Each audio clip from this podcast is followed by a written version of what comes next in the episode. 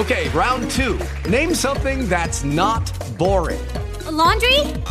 Ooh, a book club. Computer solitaire, huh? Ah, oh, sorry, we were looking for Chumba Casino. That's right. ChumbaCasino.com has over 100 casino style games. Join today and play for free for your chance to redeem some serious prizes. ChumbaCasino.com. No purchase necessary. Full prohibited by law. 18 plus terms and conditions apply. See website for details. Blog Talk Radio. Welcome to Voices for Change 2.0, the only podcast that focuses on mental health while mixing in movies, music, books, sports, and pop culture. Here are your hosts, Rebecca and Joe Lombardo.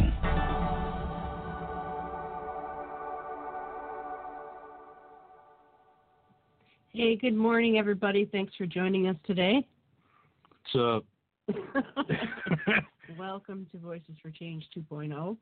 How's she going, eh? Um, yeah. Hey guys, thanks for tuning in. Um, this is this is the uh, I don't want to put it.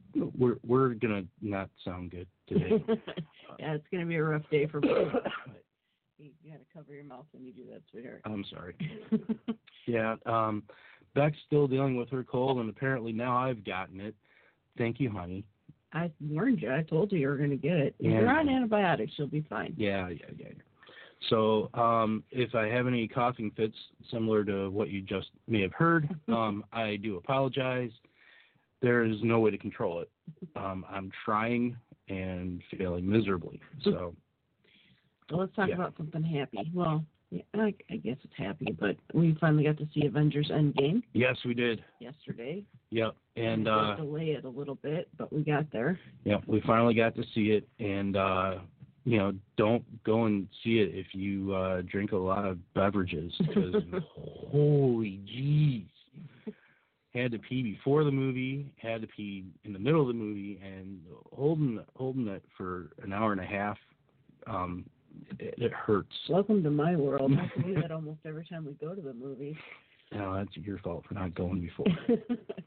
but uh, it was it was incredible. Um, we're not going to mention any spoilers here because uh, the spoiler embargo isn't lifted until Monday.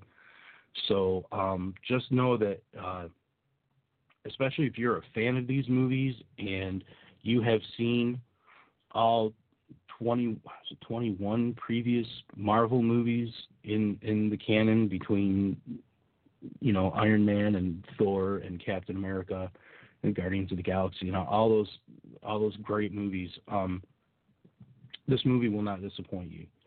Um, it may break your heart a little bit in spots. I'll say that. Bring tissues, but um, it's incredible. Uh, just all the little Easter eggs that pop up throughout this movie are amazing. All the little Uh, like I was. Go ahead. I'm sorry. I didn't to interrupt you. No, I was just gonna say, you know, just little callbacks to stuff. Yeah, I mean, I was talking to you about it yesterday. They worked really hard on this movie. Yeah, they, They did. paid attention to every single detail. Yeah, And like Joe said, you will not be disappointed if you go see it. It was, it was fantastic. There were scenes in it that will send goosebumps all over your body. Mm, yeah, yeah. Uh, and the end is, um,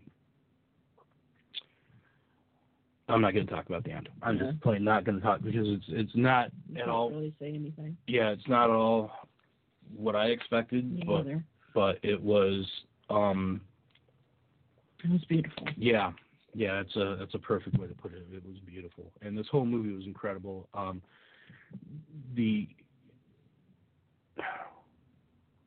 showdown, I guess, at the very end, because you know there's a showdown at some point in this Mhm. movie. You know, if you've watched any of these, you know there's a big throwdown. But the way it was done was akin to anything I've actually seen on a comic book page. It just eh, amazing, absolutely amazing.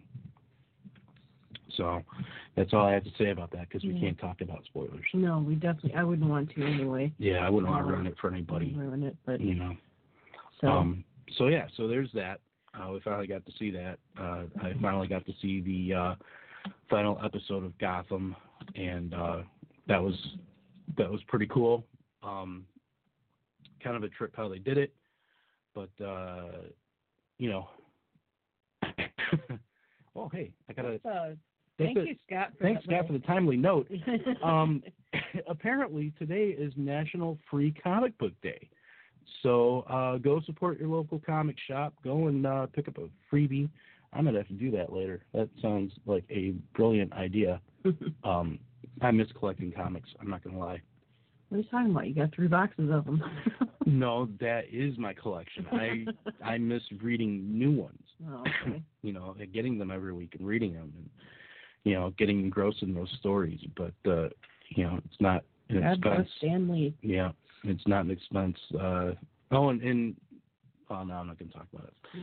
Um, anyway, it's not an expense that I can I can justify at the moment. So, anyway, um, So today, so uh, today, finished with our little rundown, I guess. yeah, Uh, we are chatting with somebody who I have a, a great deal of respect for. I I have been on her show, and, uh, and it was a really good experience. Um, I follow her obviously on on Twitter, and she is she's really kind of a I would say sort of a guiding light in a sense because she she makes herself available for anybody who who needs the the help uh, you know despite what everything that she may be going through. And i recently found out she also works a nine to five job on top of everything you know else. everything else that she's doing. And so I, I find that amazing because i have not been able to pull that one off. But um we're, we're just really really glad to be able to chat with her today. She's uh just a sweetheart and love her to death. So please welcome to the show from MXiety.com we have marie Hello, everybody. Hi. hello Hello, how are you? I am today. Today is a good day. I was actually super, super excited to be on the show for exactly the same reasons that uh, Rebecca described. Um, being excited to see me, apparently, that's that's really sweet. I that really means a lot because I have so much respect for you, and I love what you guys are doing here, and the impact you're making on people, and and how you're really trying to, you know, you're working towards change and uh, affecting people's lives and making sure that people know that they're heard and they're not alone and all of that. I just I have so much respect for that. So uh, it meant a lot. It was kind of like it was listening to somebody you look up to tell you that they like you. Like that's that's really cool. Thank you. you like me. You really, really like me. exactly. Uh, exactly. Well, we're we're honored to have you with us, Marie. Thank you for uh, taking the time Aw. today to talk to us on our humble little show. where are you at in the good us of a I am in North New Jersey. I'm looking out to a beautiful forest out of my window. No complaints. Uh, it is a little bit of a gray day, uh, but yesterday there was a thunderstorm, so that was pretty nice to watch. But today's a little bit warmer, and nicer. So yeah, yeah. The, the short answer to your question is New Jersey. She's in Jersey. She's in Jersey. That's great. We we actually a couple years back had, took a couple day trip to uh New York, and our hotel was actually in Newark, which That's I don't smart. know how close that is to. Yeah, that that- I don't know where in relation to where you're at that is, but um, it was interesting. Um, I'll, I'll say that coming from the Detroit area, uh, seeing how urban things are and how it, it just it seems like everything is stacked on top of each other, and it's just it was Yeah. culture shock for us a little bit. Yeah, New York was a little bit too too much for me. I was kind of I loved it, and she was overwhelmed. yeah, no, New For- York's a little bit too much for me too. yeah, I uh, I liked it though. it's So- it's Alrighty. fantastic and yeah uh i used to work there and it, it's fantastic until it isn't it's exactly i i think i know what you're talking about rebecca it's, it, it can be quite overwhelming it can be quite a Mhm. lot just uh, there's a lot of stimuli all at once coming Yeah. right at you exactly. Yeah, that was one thing that that I uh I, I noticed too is it, it was you know, if you're prone to um, Anxiety. well that too, Mhm. yeah, but no, uh, just um, over was the overload the you know Sensory talking about overload. Overstimulation. Yeah, the over, over Sensory sensory, overload, sensory yeah. overload. Yeah, that. Thank you.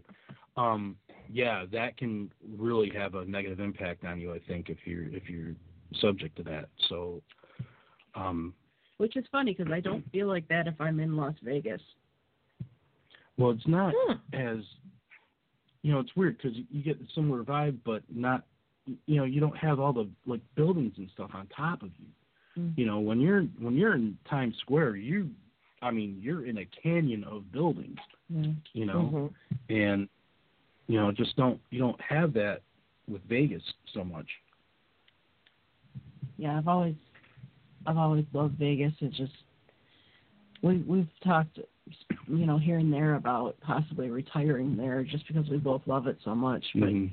I couldn't, uh I couldn't say the same about, about New York. Yeah. yeah. So, Marie, do you have any questions for us before we jump into our to our questions? Uh, no. How are you two so lovely? I love all this banter and everything. So that's not really a question. That's more a compliment. But yeah. So no questions. No. Okay. Um. No, we just after 18 years or almost 18 years, we're uh Eighteen. we're we're not sick of each other yet. So, Yeah, no, we, we've got really that's, lucky. that's pretty that's pretty good there. Um. You know, Yeah. being able to actually, you know, have a partner that you can talk to and bounce ideas off of and make fun of. Yep. So, that's the most which- important part. Yeah. So, yeah, I'm a, I'm a lucky dude. You know, she doesn't think I am, but uh, I I beg to differ, and I know that I'm right. So, yes, I'm very lucky as well. uh, you're not that lucky. All right. Well, Marie, the first question that we have for you is the I, no, the first question we have for her is: are, are you sure that you don't want to throw up after that? No, I'm in my own mushy relationship, so I I get it. So we've been together. We're going on uh towards 11 years, and uh Oh, no, I get it. It's it's I love hearing when when people, you know, I love hearing love. I I don't care how gushy it sounds. It's it, it's two people who are happy to be together. I mean, you're not happy every moment of every day, but you're happy to be together, and um not everybody's so lucky to have that. So I don't know. Nothing no, that doesn't gross me out. That makes me happy. That kind of is contagious. I feel like. oh, that's good. Thank you so much. Now, our first real question for you: Where does your mental health journey begin? Yeah, so uh, it started sometime in. I mean, I went through uh, quite a bit as a as a child, and so I remember growing up and around the age of 14 being like, I don't I don't know that I'm thinking right because I I think these very not just mean things about myself, but I you know I think about ending my own life sometimes, and I just I knew eh, maybe that wasn't necessarily healthy, but you know you're a kid and you talk to your parents about it, or at least when I talk to my parents about it, they're like, "Yeah, you're just growing up. This is growing up. This is uh, you being a teenager." So, uh, and then Wow.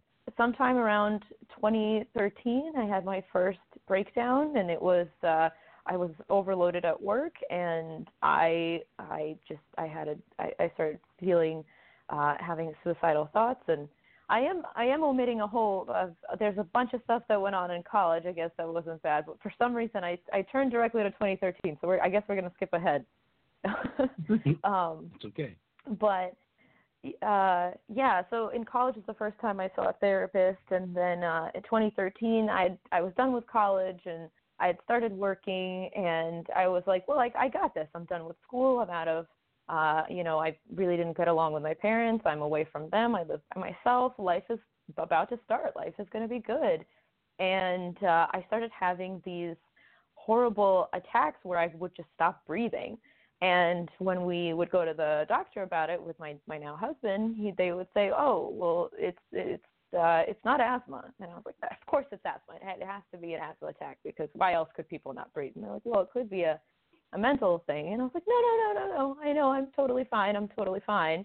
And then uh, towards the end of 2013, I completely had a breakdown and and uh, you know really had serious thoughts about ending my life and uh, had to start seeing a doctor three times a week, and uh, that was the first time um, I returned to medication uh, after having come off of it in college. Like again, after college, I was like, I totally got this. I all of my life is going to be good now, and so therefore, I'm never going to need to deal with this stuff again. And um, that's not that's not how any of this works. no. uh, as No, I'm sure not. you know. Yeah. Uh, so life life was I mean, and for all intents and purposes, I was living with somebody again. It's the same person who I love and adore. I had moved away from my parents, who I felt were, you know, a really awful influence on my mental health. Uh, we were building a family together, and I started creating uh, a space for myself for my in my career, and everything just started falling apart mentally. Like I just couldn't handle anything, and um, Mhm. yeah. So whenever people, you know, whenever people talk about the fact that like, oh, well, you know, you, can you can have everything and and still feel miserable. Like, yeah, that's that's I use myself as an example for that. And uh yeah, so then I I went and, and went to a doctor and and um started going back into therapy and I remember the moment where I was uh you know, I was talking about killing myself. I'd locked myself in the bathroom and I'm I'm sorry. I hope I, I do want to give a tr- I should have given a trigger warning before I started uh saying that. Um but uh and my husband came into the room and he was like, you know, if if you if you don't work on yourself, if you don't get yourself to a better place mentally, this is this is not good. You can't keep going like this. You you have to you have to get there. You have to work on you and and and figure out these demons and and push against them and and that kind of really gave me the strength to remember what was important and what I was doing all of that for. That my past, you know, the PTSD I was experiencing, the um, the depressive symptoms that were telling me that I was terrible, like all of that, uh, it, it kind of gave me the strength to see those things as just just a part of me and not everything that had to define my day to day life. And I really wanted to to do something about it. Um, I, I hope that makes sense, you guys. but I really wanted to to uh, to to see a life where those things did not own me, and and I was fortunate enough that my mind gave me the opportunity to to to get to that better place with a lot of work with therapists. I thankfully at the time, as people in the U.S. know, insurance is a terrible thing, and at the time I had good Mhm. insurance. So I was able to start seeing a, a doctor and got on medication and really, really worked and pushed and did all kinds of workbooks and anything I could uh, to get myself to a place where I felt like life was worth living. Um, and that was also the moment that I promised myself. I was like, if I ever climb out of this, I want to make sure nobody ever feels this way. This is this is awful. Um, and so it only took another another uh, three years before I finally had the guts to actually open up and and talk about what that was like um, and talk about how I got through it and I'm I'm alive. You know, um, that's that's really the takeaway. There is not everybody has their own way of what getting past that looks like, but surviving and Mhm. just you know being your best, whatever that is for you. Um, that was yeah, that's what I try to tell people. That actually gets into our next question, which was uh, what made you decide to come forward and tell your story. Um, but before we get to that, um, just good on you for taking the steps that you recognized that you needed to take to Yeah, a lot a of people place. aren't that self-aware. Yeah, yeah. So uh, well done, you. Thanks. Um, yeah. So so uh, what did make you decide to come forward and tell your story? Well, so I started a very, very stressful job, and I'm sure this story is it, to people who listen are listening in New York and have ever worked in marketing. This might sound very familiar to you. I started working a very stressful job as a project manager in marketing uh, in an ad agency that was running, you know, 20,000 miles an hour. Uh, we were working on a, you know, luxury car brand and there was no time to stop and breathe and I was working uh 9 to 10 to 12 hour days and I just just kept going and um and I came over to that job and I I had told my my boss I was like I I, I'm not feeling so good and I'm I'm wondering if you know, I could go back to seeing a doctor regularly, but that would mean that I would, you know, once a week I'd have to either come in late or work from home so that I could accommodate, you know, and they're like, well, you can't do that. So I was like, Mhm. of course I can't do that. So then I'm just going to kind of keep pushing through this. This is a good idea. So, uh, yeah. And uh, the next step, I'm sure, also people, you know, this this uh, looking back at it, I'm like, this narrative just wrote itself because it's it's very predictable. Uh, I had a, a huge breakdown. I had a very public panic attack at work, um, Mm. where I was very lucky that my boss kind of helped me through it. It helped me come down from it, and um, and then she's like, well, I I have to talk to somebody about this. And then they're like, you need to take care of this. Did you know you're not feeling well? You need to do something about this. so, a- a- after being told that, yeah, no, you can't do that.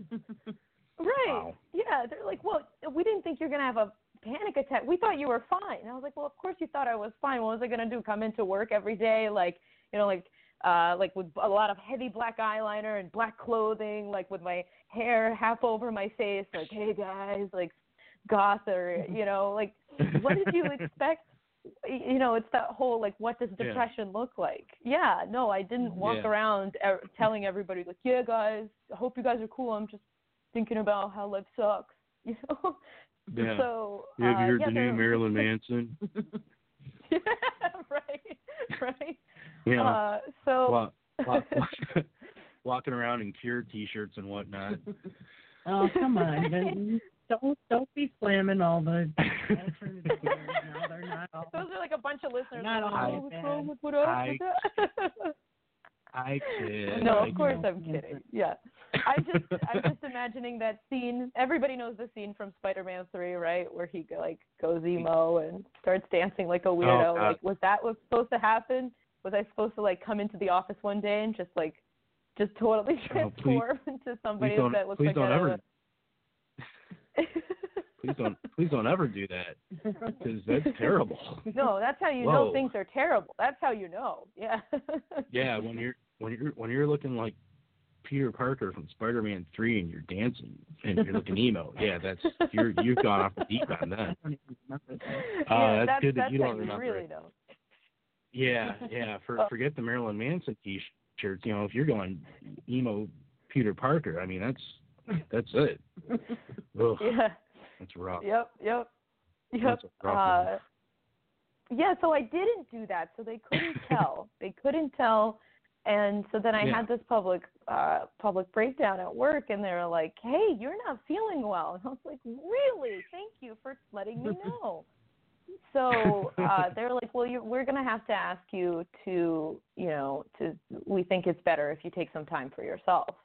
And I was like, Well, this is it. This is this is the moment where I could sit here and just completely fall apart over the fact that I lost what I thought was my dream job and, you know, this dream career and I don't know what I'm going to do now with my life or I could make a change and and try to make sure again that nobody felt that way. And again, uh I was fortunate enough that I was in a place that A, I had access to therapy, B, I had access to a psychiatrist that I trusted that could prescribe medication that was appropriate for me.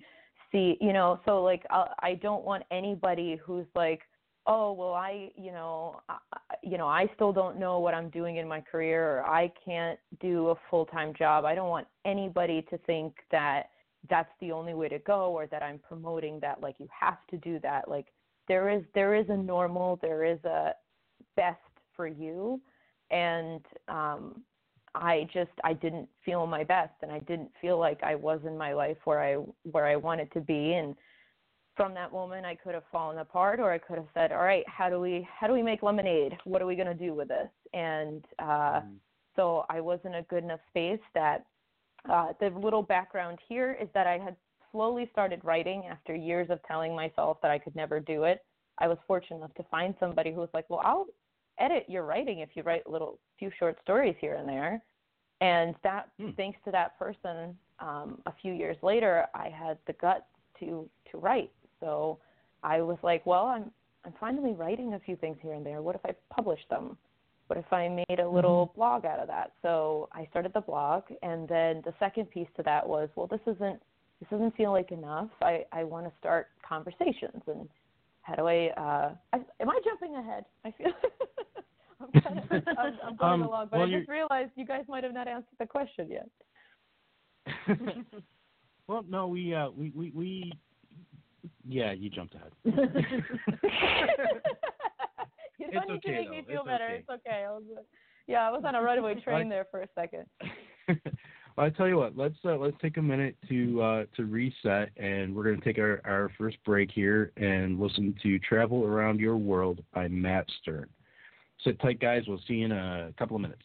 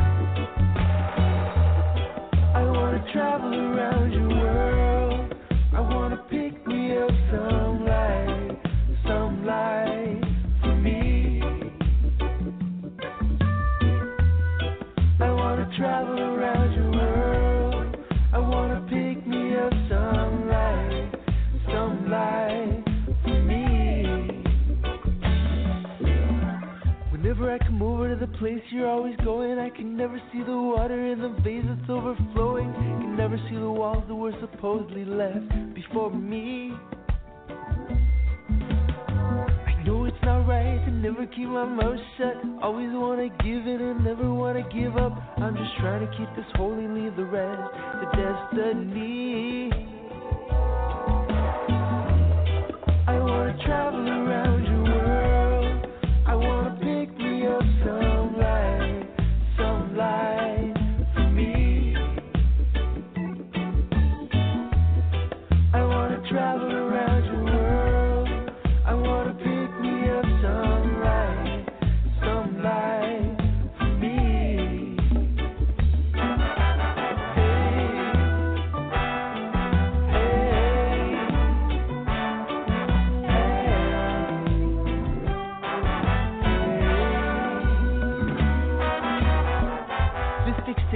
got me feeling lonely. I can never feel the warmth. I'm still out in the cold. Can never leave a room with you still in it, and it's torturing me. May have thought that I had fell love before, but I have never in my life ever been this sure. I'm just trying to keep this holy, leave the rest to destiny. Yeah. I wanna travel around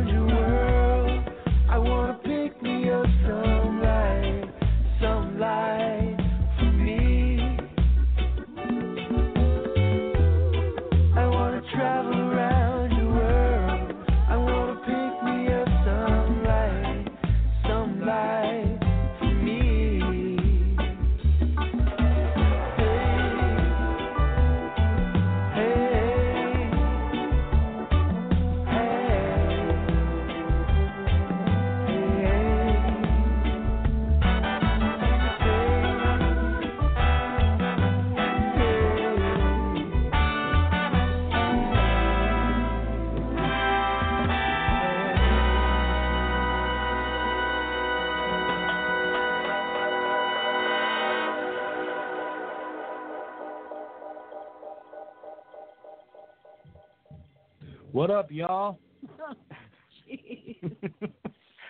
Welcome. You should never say that. Welcome back to Voices for Change 2.0. I'm Joe. She's Rebecca. On the line, we've got the beautiful, lovely, and talented Marie from MXiety. I hope I'm saying that right. Did I say it I right? think you got MXiety? it. MXiety. It's anxiety with an M. You got it. Oh, okay. Cool. All right. Well, then I got it right. So yeah, so like I said, what up, y'all? Oh, please. You're killing me. well, you know, it's it's what I do. I kill. Yes, you do. Yeah. So how's it going, lady? Still good. And- Still, still, cook, Good. still, still cooking. Good. Okay. That's good. So the next question that we have for you, uh, you talked a little bit about it, but we kind of cut you off. um, No, I cut myself us off. It was time. I gave myself a hook. Talk to us about your Twitch stream and, and what that is and, and how it got started. Awesome. Yeah. So this is this is my favorite part.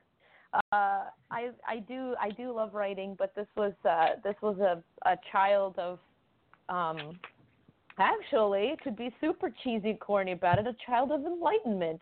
I was uh, I, yeah I was doing yoga in the mountains. I, that's not a joke. Uh, I was doing yoga Wow. in the mountains at a festival, and I came up, you know, and I realized I, I was thinking about how I could do something that was meaningful and not that writing's not meaningful i just wanted to reach people directly and uh somebody told me about twitch and i was like i think i i think that's what i'm going to do i think that's it because uh youtube is fantastic for videos but a i felt like there are already quite a few wonderful voices raising awareness uh who are professionals who really really knew you know their subject matters in and out that were talking about that stuff and I wanted uh, I wanted to educate people live in a manner where people could respond to me immediately. They can ask their questions. Where there was a forum where they could come and say, you know what, I, I don't understand. Why is it that you know so and so says they're depressed, but they they don't look depressed, and uh, you know why why is it that some somebody would ever want to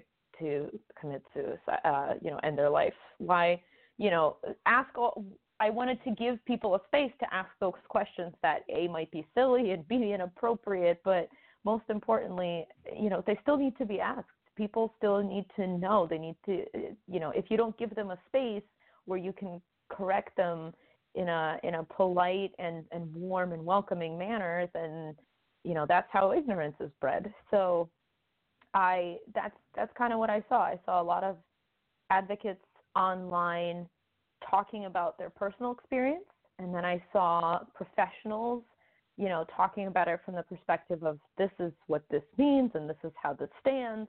And I didn't see anybody in the middle bridging that gap between here's my personal experience, but this is what the science says about it.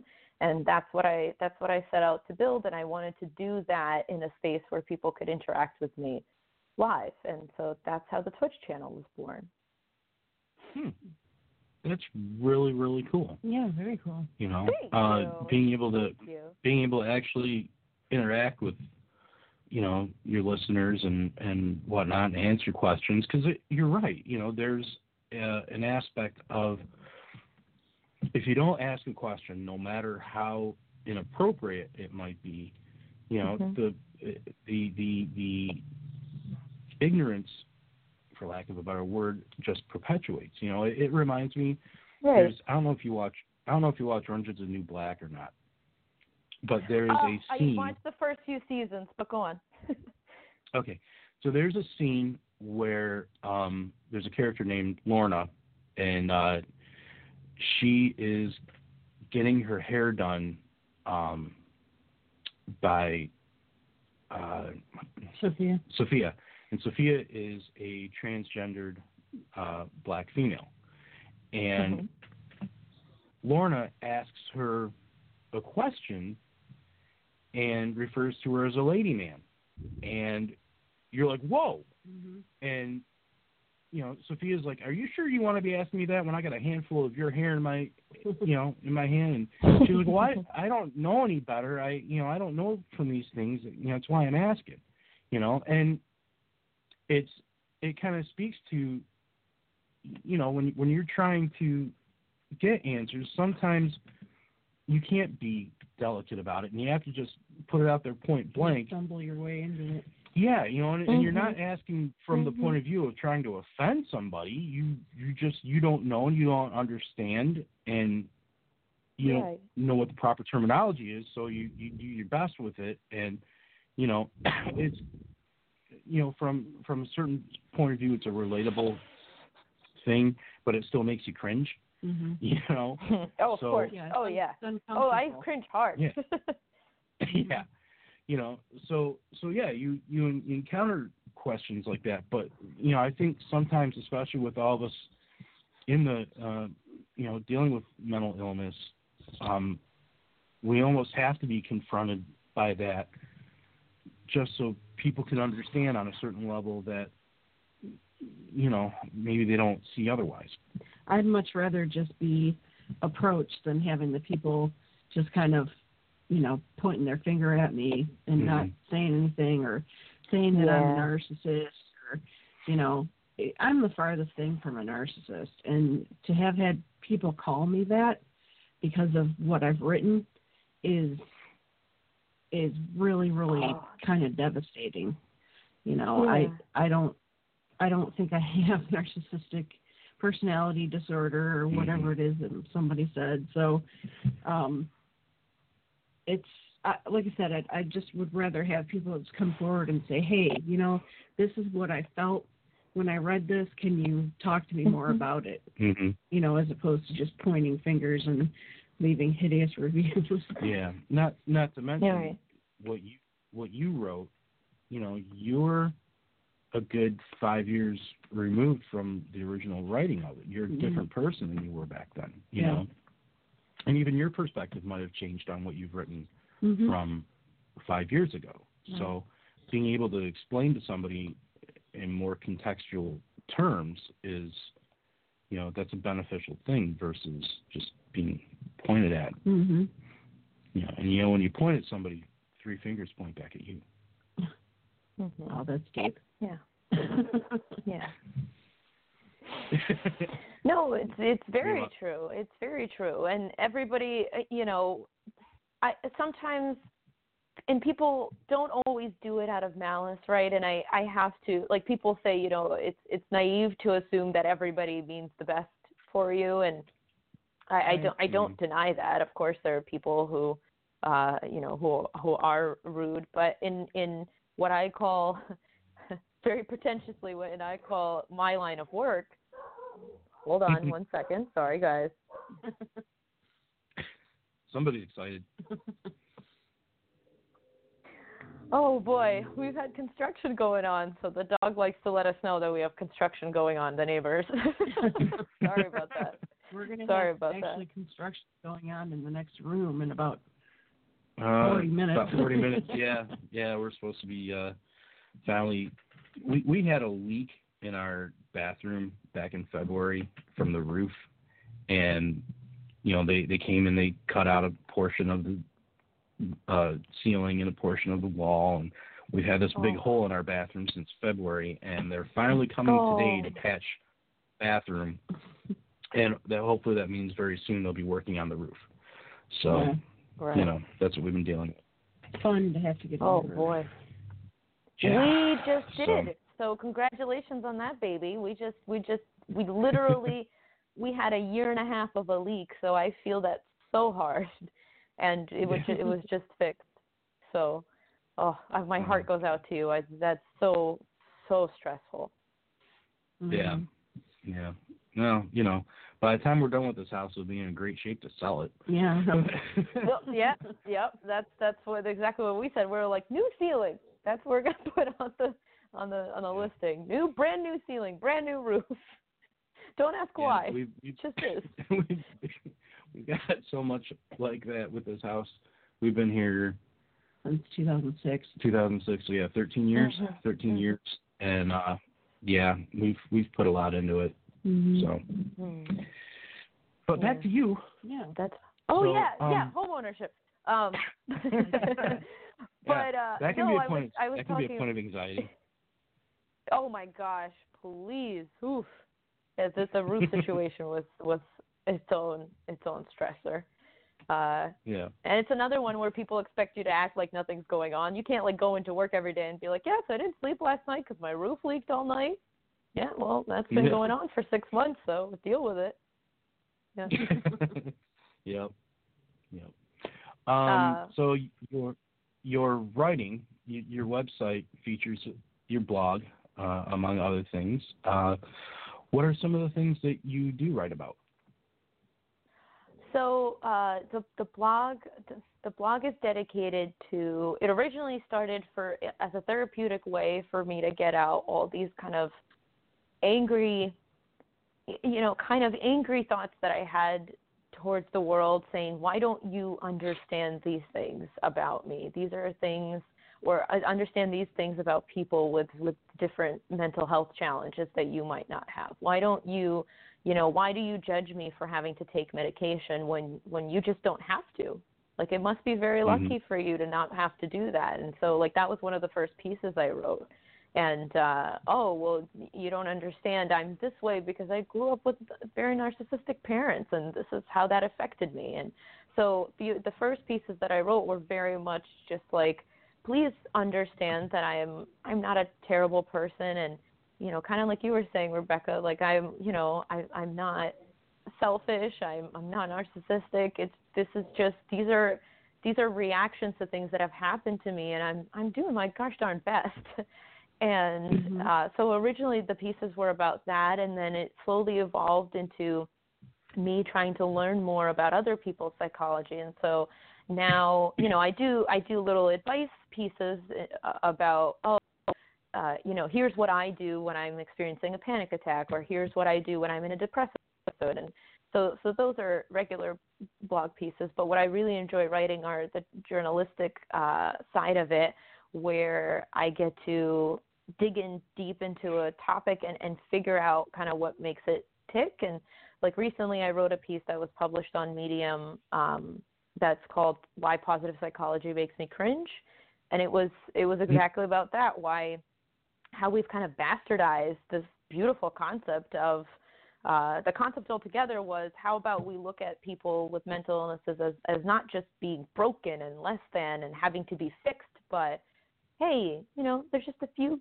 kinks in your armor. Let's let's see what we can do to enhance you instead of looking at it as how Mhm. can we fix you, right?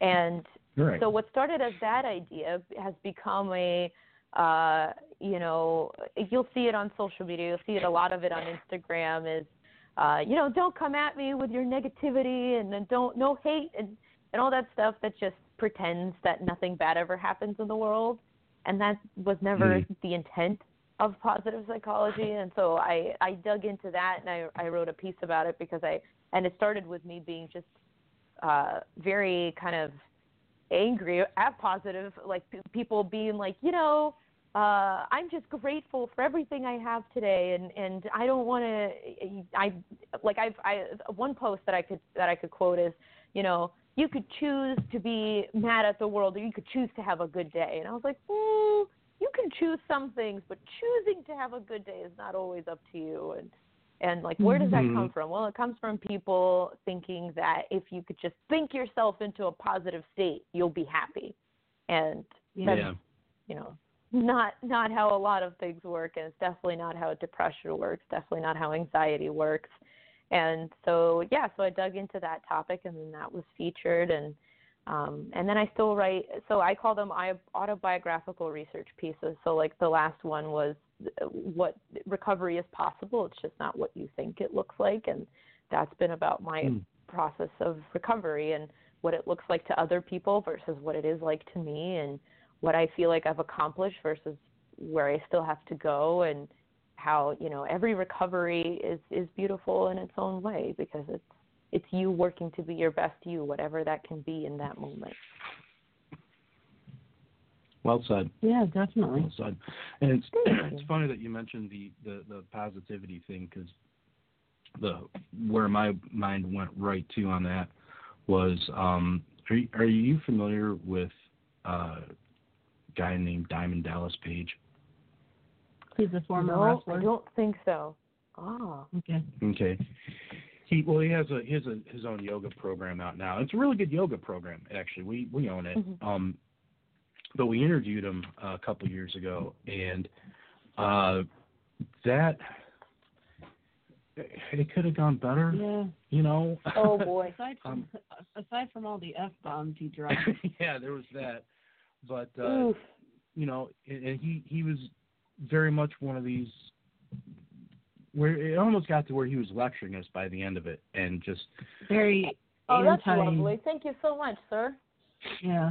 yeah, you know, just the whole positivity thing that he was he was pushing, and it's like, well, no, you don't you don't get it, man. Yeah. You know, And and I'd been talking to him previous to that. You know, I actually he actually called me and um was was going over the the program with me and and was like, you know, you're just basically sort of a, the type of person that would say you just have to get up and do it and that then everything's going to be fine. And you know, those of us who Mm. deal with things like bipolar and anxiety, and sometimes we can't just Mhm. get up and do it. yeah, You know, and right, that's it's the not an excuse. problem. Right. It's Yeah. that I would like You to know. get up and do it, and I can't. That's the issue. Right. Exactly. It's not just an excuse. It's it's a it's a physical sense of dread and and you know pain and just all of these other horrific emotions that are difficult to express when you're dealing with that type of a situation. yeah, Mm-hmm. you know, and it's Mhm. not Mhm.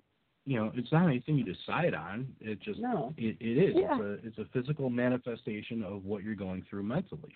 And it doesn't make us weak. No. You know, I I- just No. because I I wake up some days and I'm depressed and I've got a migraine and you know doing something it just isn't in the cards right then. It doesn't mean that as a person I should just be able to say, okay, I'm going to get up now and everything's going to be great and every all Right. that stuff is going to go away. It Mhm. just it doesn't happen Right. like that. And Yeah. I I Well, just and really I say this to it grinds people. my gears. Oh, sorry. No, it grinds my gears a lot too. And and to those people, I I I like to say, you know, you sit there and tell yourself how you're a piece of garbage for 12 hours, and then try to get up and do something. You know, Right. Right. it's really easy to say if you're not in that mindset, if you haven't lived through knowing when you know inside your head the only the only voice is saying, you know, you could just you could just end it all. You could just uh Mhm. just don't worry about it. Just finish it and then you don't Mhm. have to live like this anymore. You know, when you're fighting against that, yeah, no, you can't just get up and be like, Well, I'm just gonna turn that right off. Who wants that? Yeah. Mhm. Who out there is Yeah. like, This is this is I want to live in this misery. Who it's Mhm. it's a very it's a very fine line. Yes, I do believe we make choices in our lives. Yes, I do believe we fight to be better people, but for some people that fight is very, very difficult. And for some people Yeah. it comes naturally. And I'm very happy for you if you don't have to fight as much as other people do, but with somebody for somebody who has depression and anxiety and uh, you know and and a number of other illnesses that will affect you that way. No, it doesn't just come that way. You know, you think a soldier coming home from war wants to have a flashback and and see his friend die over and over again? No, that's it's, it's No. just it makes no it makes no sense. It, it's Mhm. so I feel like it's a Yeah. very stubborn single lens to look at the world in, and it's very much like, well, if you don't see it my way, then you must not y- y- you must not be trying hard enough. Like, What? That doesn't make any sense. There's there's a lot of that going on Mhm. these days. Um Mhm, across mhm. all sorts of broad spectrums. You know, you see it with different religious groups, you see it with different political groups. You see it, Mhm, you know, if you don't think my way, well, you're wrong. Well, Mhm. no. I'm different than you are. Right. You know, Yeah. you know, I I, Yeah. I love all those little coexist bumper stickers that you see where it's, you know, different. Like sometimes there's a religion one, and like the T is a cross, and the C is the Mhm, that mhm. crescent that the that the Muslims use, and you know different things like that. I just I I get the the biggest kick out of those because it's like why can't we all just coexist? Yeah. Right. Why can't we just get along? Mhm. So we're we're getting, Excuse me. we're getting pretty close to the end of the show, um, but we wanted to give you the opportunity really quick to talk about your uh, hashtag Be the Light. Oh. Yeah, so Be the Light is this uh no, um so it's the reason I say aw is because it's not it's not really my hashtag. I've seen it used quite a bit and it, it wasn't okay. uh I knew it wasn't the most original idea because the, the the concept is just you know, it's what Gandhi said. It's be the change you want to see in the world and and that's what be the light means to me but it's specific to me to mental health and saying that you know if you feel like the world is unjust and and people uh, just don't understand and they're treating you unfairly you know and you're listening to guys like this wonderful diamond dallas page telling you uh you know you have to be this way go out there and and be an example of how you would like to be treated. Treat treat other people that way. Be an example of how you believe people with mental health issues should be treated. Go to somebody else who's not feeling well and and help them. Show show other people what you need when you're unwell because a lot of people don't understand i feel like what you know what do i do if you're just sad? Well i i i'll show you i just need you to be there for me and i'll be there for you when you're not well and serving as that example so being that light to somebody else and and the other side of it of course is is is knowledge you know spread that knowledge spread that awareness uh, so that's what be the light is all about Cool. Very cool. that Yeah. was my shortest answer i'm sorry Thank you. everything else was so long and that one was short Excuse me. Um, we have a couple of things that we we wanted to bring up quickly, but I'm going to have a coughing fit, I think. Don't, don't cough. It's okay. take a coffee take your Just be coughing break Just be positive away your about it. cough. honey. That's all you gotta do. Yeah. Be positive. Be positive. Have you tried not coughing Yeah. have you just tried practice you're not even coughing. trying Yeah. You know, maybe That's maybe take a breath or something. You know. Have you tried not coughing? honey? Yeah. Oh, believe me, I've tried not coughing, and I just can't no not when you're do not it. trying hard enough that's what it is if Yeah, you tried yeah, hard it's- enough it's- it would it's- work Mhm, Yeah. mhm. Uh, on, On that note, I have to cough. Marie, why don't you tell us a little bit about uh, where people can find you on social media and where people can find your podcast? Yeah, let's go. So uh, the podcast in an audio form has been placed on hold, but uh, episodes of MXiety are all syndicated on YouTube. And of course, the way you, the best way to catch it is to catch it live. That way, you can enjoy all the interactivity and the conversations that we have and be part of the whole thing. And that's at twitch.tv slash MXiety, spelled anxiety without the A and with an M instead and uh, so I am uh, very often on Twitter. And uh, and then if you need to contact me and, and think about me and ask me any questions, that's when you go to my website. I also have a resources page there. So I, very commonly people come to me and say, I don't know where to go.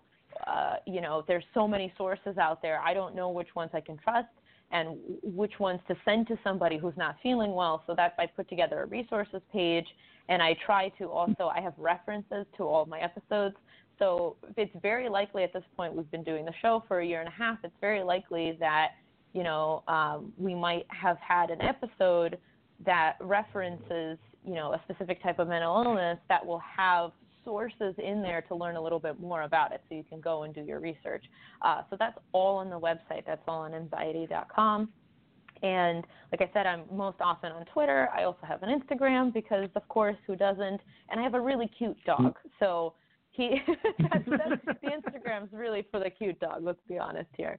And Yeah. um, yeah, and then Twitch dot uh, Twitch.tv slash MXiety Tuesdays, Wednesdays, and Thursdays at 7 p.m. New York City Eastern Time is when you can find me. Uh, and we have a, quite a few like really awesome episodes coming up. We talk through movies, uh, we talk through topics. We have call-ins on Thursdays, so there's there's a lot of fun to be had no- no matter what day you call in, whether it's Tuesday, Wednesday, or Thursday. Oh, sounds awesome. That's awesome. Yeah. So, really quick, we're going to mention this. Um, for those that don't know, It is Mental Health Awareness Month, yep. and uh, I meant to bring this up at the beginning of the show. We got a little sidetracked Sidetracked with our Avengers chat, but yeah. uh, yes, it is. We do have a plan. Uh, we had planned it for today as well, but uh, like we mentioned before, we've got these construction guys coming in, so we had to cancel our our second show uh, for today. But for the rest of the month, we're doing two shows every Saturday. Hmm in observance of Mental Health Awareness Month, and um, make sure you you uh, get online and, and talk about what you're going through and and what improvements you think we need to be making in the future as far as you know battling stigma and you know making it easier for people to have just general conversations about mental health you know as if they were talking about having a cold. Which coincidentally we have. yes So You're talking So, about that. Are you doing- are you doing anything special for mental health awareness month Uh, yeah, so uh, we were fundraising for TakeThis.org, which is a mental health uh, awareness organization that focuses on gamers and game developers. Uh, so you know, I always love to. Re- I'm sorry. I was just saying wow yeah. Oh, yeah. So we were fundraising for them, and I love to mention them any opportunity I have. Uh, so that's takethis.org. I have also written pieces for them. Um, and then other than that, we're just doing we're just doing our, our regular shows. I do have a new blog piece and or YouTube video coming out every Wednesday this month.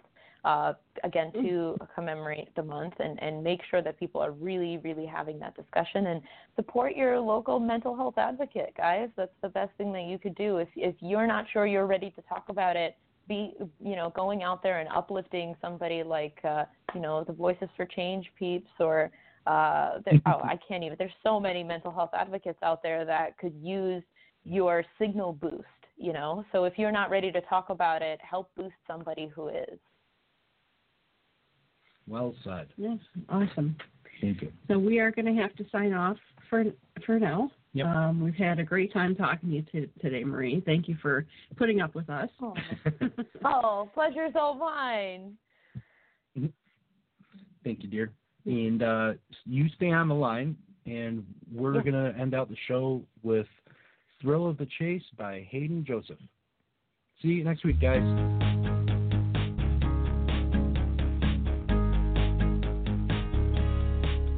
This was fun. I hope we do it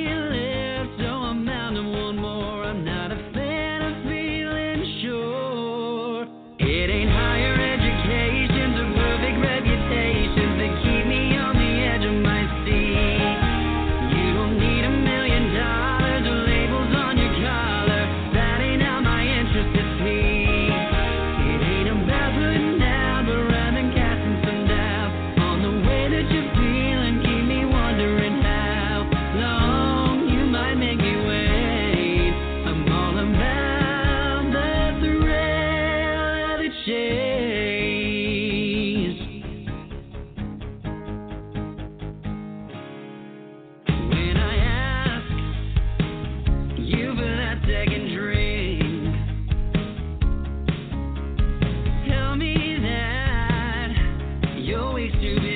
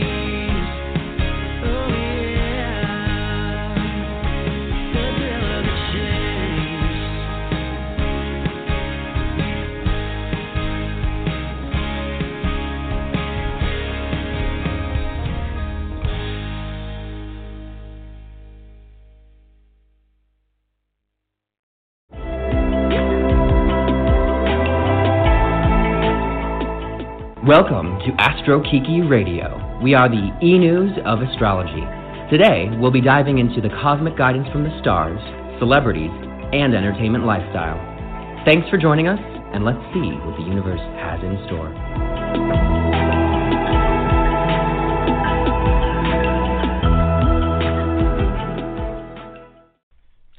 Hello, all of my cosmic star-crossed lovers. I hope that you're having a wonderful day. Welcome to May. We are excited for an entire new season here with all sorts of astrological magic and goodies just for you. My name is Kyle Thomas, and I am a pop culture astrologer. We have an excellent show planned today where we are going to talk about some astrology forecast that's happening here, some celebrity entertainment, as well as a god who is a guest here today. We will dive right into that shortly. And now I would love for us to talk to our co hosts here. My name's Aaron. I'm an astro coach living in Los Angeles, and I'm ready to talk some astrology. Hey guys, I'm Sam Davidson, uh, entertainment news journalist, red carpet reporter, pop culture expert, all things entertainment. I know it all. And I would like to introduce our special guest, Clark Moore. Thank you so much for being here, Clark. Thanks for having me. So, you guys might know Clark from the amazing movie Love Simon, Crazy Ex Girlfriend, and the new Netflix show Huge in France. Um, Crazy Ex Girlfriend and Huge in France are both now available on Netflix. He is extremely talented, and your star has risen so much over the past couple of years. I mean, what's that been like for you? Did it happen very fast? Thank you. It's been I mean, for me, I you know, I want everything to happen immediately, so it feels slow, but uh relatively speaking, things have been going really well over the past couple of years. So I'm very grateful. What is the most surprising thing that you think has happened to you over over the past couple of years? Uh, the fact that I'm working at all has been a surprise. It's been nice, a, a welcome surprise. Um, but it's been continuous, which is great. So I'm just hoping that it continues. I think so. And obviously, you guys can all hear us right now, but we'll post his photo on Instagram and just look him up, and you'll think to yourself, oh, that guy. I've seen him in so many things. That's me. Yeah, that is you. Well, we are going to be getting into everything about you in just a little bit, but before then, we want to get into our weekly forecast with the two boys. Absolutely.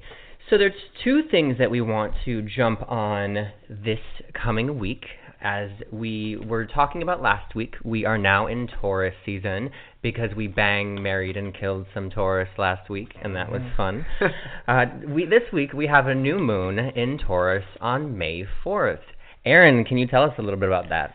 So this new moon is wonderful. Um, we just experienced Pluto and Saturn retrograde, so anything new you want to, any sort of new intentions, goals, or anything you want, to, anything you want to um, begin, this new moon is going to be a wonderful time to plant those seeds of intention, especially now that the retrogrades are in effect, and you will be redefining, restructuring um, boundaries and, and, and reputations for yourself. And, and the Taurus new moon is in very harmony with, is in strong harmony with them. It's very Earth energy, so you can especially think about tangible, earthly um, Mm. things you wish to manifest for the next lunar the next lunar month, but also the next six months, culminating at the Taurus full moon come Scorpio season. Totally. One of the things that I think is really beautiful about this this moon. So as astrologers, we do obviously look ahead to kind of cast the the cosmic weather, if if you will, uh, to see what is ahead, and then kind of see which battles you know must be approached, but ultimately that lead us to a higher level of consciousness and happiness in our lives. This is one of the best new moons of the entire year, and I'm so grateful because we've been going through so many storms lately. And I mean, Sam, how like how have, how have they been feeling for you? oh, thank you for asking. Um, yeah, it has been really weird. A lot of really good things have been happening for me, especially in my career. But mentally and emotionally, I've kind of been a hot mess and I've been very afraid of success. I don't really understand why. I've been kind of digging up old grudges mm. that I have held on to but kind of put in a box and put them away. And now all of a sudden I'm dreaming about these people I'm angry about. I wake up angry. And I mean, I'm being given all these amazing opportunities and I'm really I'm like yelling at myself. What is wrong with you? Stop this behavior. And I I asked the boys. I was like, "What is going on with me?" Well, one thing that, about this actually with this new moon uh, is that Neptune is going to be playing with the new moon, and it's going to be putting a focus on healing our relationships, expanding our relationships. So there are some people that are going to be deepening their connection with with other people. You know, whether that be intimately, romantically, creatively. You know, and, and allowing that process of release to happen. And and I do think that that's something to highlight. But Yeah. also, this is a good time for meditation or you know really focusing on our sensitive needs because Neptune rules that that that deep deep area of of our lives and our emotions. And so, yeah, I mean, could you talk a little about that too? Yeah, so Neptune, we're dealing with with psychic and spiritual sensitivity. So you're in your dream. Neptune rules dreams. So in your dream world, you're seeing these people because it's, it's wanting you to review so you can truly release and let go of whatever Mm. you're holding on to. Um, Neptune's currently home in Pisces and will be there Mm. for a very long time. Clark, Mm. our, our dear friend Pisces, double Pisces, Pisces moon and sun. Yeah, I've been Um, having some dreams. Been having very vivid, I bet. Yes, and and retreading old territory for sure. Yeah, yeah, me as well. Um, I just thought this was supposed to be uh, easier time because Mercury retrograde literally Mm. tore us all to pieces. I, I think I can speak for most of the population on on that one. well, the thing about you know looking at the stars is that we obviously have certain different transits. When when let's say you know one of the next things that we were going to talk about is that Mercury, the planet of communication, business, you know, writing, all of that kind of technology, it's going to be going into Taurus on the sixth. So you know, as astrologers, we look at the different cycles and patterns that are happening, but also when planets are not working well together. We can actually forecast that so you may see that there's a problem in your relationships Yeah. or yeah. Well, and and right now with Mercury, um, since like Kyle said, it goes into Tor- Taurus next week. It's now challenging Saturn and Pluto, who just retrograded in Capricorn. So there's a challenge with our mental energy. So even though we we passed that um, Mercury retrograde, which also brought up a lot of this relationship stuff to the Mhm. surface, but until we truly let go. And that is a lot of what Pisces energy has to do. It's the last sign, Mm. letting go and now it's in challenge with these other two planets that are, are forcing us to redefine and, and transform and restructure, we have to really overcome the, the mental barriers that are holding us back. Um, and with Aries too, it, Aries is fiery. It's it's very direct, um, but and can get very angry and is all about the self.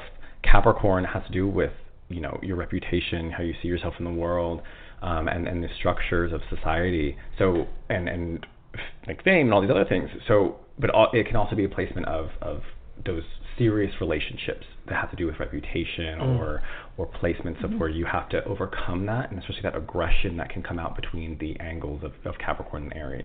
Yeah, and it's it's interesting you say that too because I've told you guys this off air, but last week I had just a very amazing experience. I covered a red carpet, and you know it's very easy in this industry to think that you are ignored, that no one knows who you are, that you know who everyone is, Mm. and they don't know you. And there was this one night that everyone was like Sam Davidson, Sam Davidson. They knew my name, were giving me all these compliments, and I literally pinched myself. I was like, Am I in a weird dream?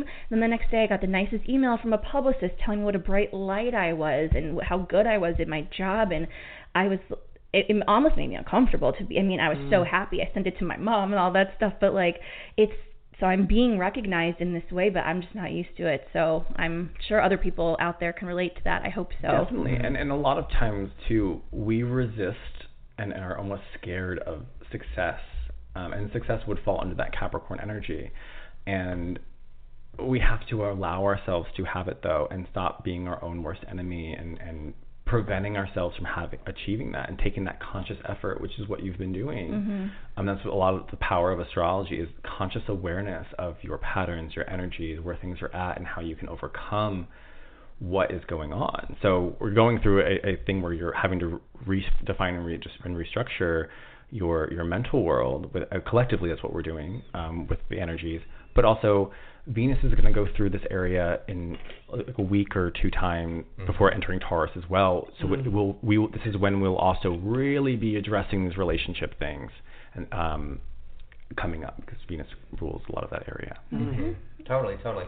So just kind of just tapping off with Mercury in Taurus, you know, everyone's going to start to notice that collectively, you know, you may want to be more practical in how you're focusing on, you know, the the day-to-day things that are going on in your life, you know, really trying to ground ourselves in a way that we are looking at our senses and, and communicating in order to bring more prosperity into our lives. So you'll probably notice that start starting to really take effect from the 6th until the 21st and then we will watch Mercury dance on elsewhere. Yes, well, and and with to add on to what Kyle was saying, um, in Taurus, it will be easier to tangibly build um, and manifest what you've been putting into action in this Aries energy. Um, it, Taurus, we're on a Taurus, a Taurus planet. It's very earthly. It's fixed Earth. We can see some amazing results through that slow and steady, very um, methodical. Hi. a little cat jumped up here. yes aries himself All right, well, unless there's anything else to contribute for the forecast, we are going to get into my favorite part, which is the celebrity pop culture stories of the week. Um, these are some of the most buzzworthy, talked about stories with different celebrities.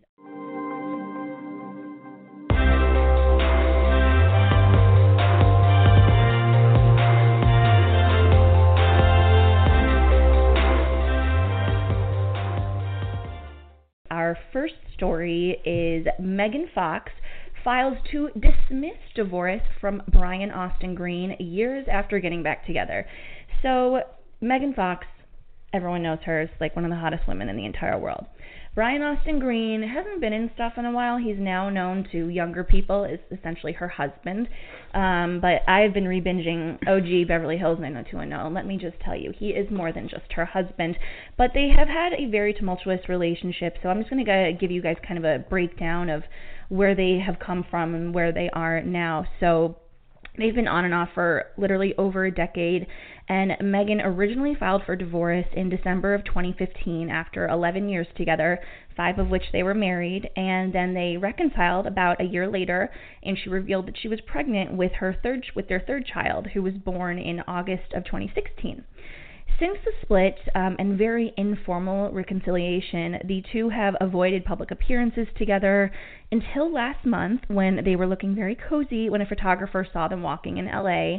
And Green, uh, Brian Austin Green, actually has his own podcast, and he recently spoke about marriage and love and how sometimes things don't work out, but you know, right now he is in a very happy marriage and they are working it out, and he's even open to having another child with her. And uh, this past week on Thursday, Megan Fox made it official. She officially filed papers to dismiss the divorce proceedings. So things are looking up, and I hope that they continue to look up. That said, I, I don't want to say things that I don't necessarily know, but there have been rumors about Brian Austin Green being extremely controlling, um, and I'm sure we will get into that possibly with their signs. Um, Megan's sign, what is Megan's sign? She's a Taurus Sun, Capricorn Rising, Leo Moon. And Brian. He is a Cancer Sun, Libra Rising, Capricorn Moon. Okay, so let's talk about kind of their compatibility, if these dates in these years like match up to what's been going on with their relationship. Well, technically, Taurus and Cancer are super compatible, so they flow together naturally really well. You know, when I was really learning astrology, one of the things that I was kind of stu- stuck with me from Susan Miller specifically was that you know, Earth, you have the seeds, they blend together with water to make flowers. So they tend to grow really well together and, and, and complement each other. So, you know, that is, you know, really, really important there. Uh, also, he is really drawn to her rising sign because it is on the house of partnership for him. And, and so that, you know, again, is there's this an intense draw. Uh, however, looking at, you know, just kind of where their relationship has been, they have been going through they're now going into eclipse cycles with that are hitting their identity and their house of partnership. And then last year there was a very significant focus on love and romance and marriage for both of them because of different planets that were affecting it. So jupiter is the planet of good luck and good fortune. Miracles it kind of opens doors for us. It was gracing through scorpio most of 2018 this created for Megan a big focus on healing and resurrecting her relationship in her marriage sector. So that was really, really crucial at that time. However, the way it works for him is that it was actually focusing on bringing back to life his love life and romantically. So that's you know what was literally happening. And then on top of all of that, Venus was retrograde, which was shaking up all of this. You know, having them reassess their commitments and their love lives, and then also divinely reconnecting them. Uh, the last thing I will just notice about this is, and then you know I feel like that really kind of touches on what everything I saw here is that, however, with Brian being a Libra rising, he has had Uranus, the planet of, of chaos and like you know radical change and shaking things up across the sky from him in Aries for the last seven years. Well, it's left that place so that the tumultuous, you know, back and forth and chaos that was going on in his important relationships is now done. Oh, good. What else? Do you see anything else uh, from that? I mean, just looking further at their compatibility, um, their their Marses are her Mars is in Capricorn, his his his, in, his is in Aries. Um, they, that's a challenge uh, for them right there. Um, just big fight, fights or arguments. Probably even sexually, probably. sometimes. Sexually, yeah, Yeah. There can be some frustration of kind of uh, just imagining it. It's probably very hot. I, I It's know prob- it's I probably mean- not healthy, but you know, Well, very Ar- sexy. Aries and Capricorn are amazing spots to have Mars in. Um, two of the best spots actually to have Mars. So there's definitely um, some friction, but there's also a, a, an understanding, and that friction can and can be turned into extreme passion.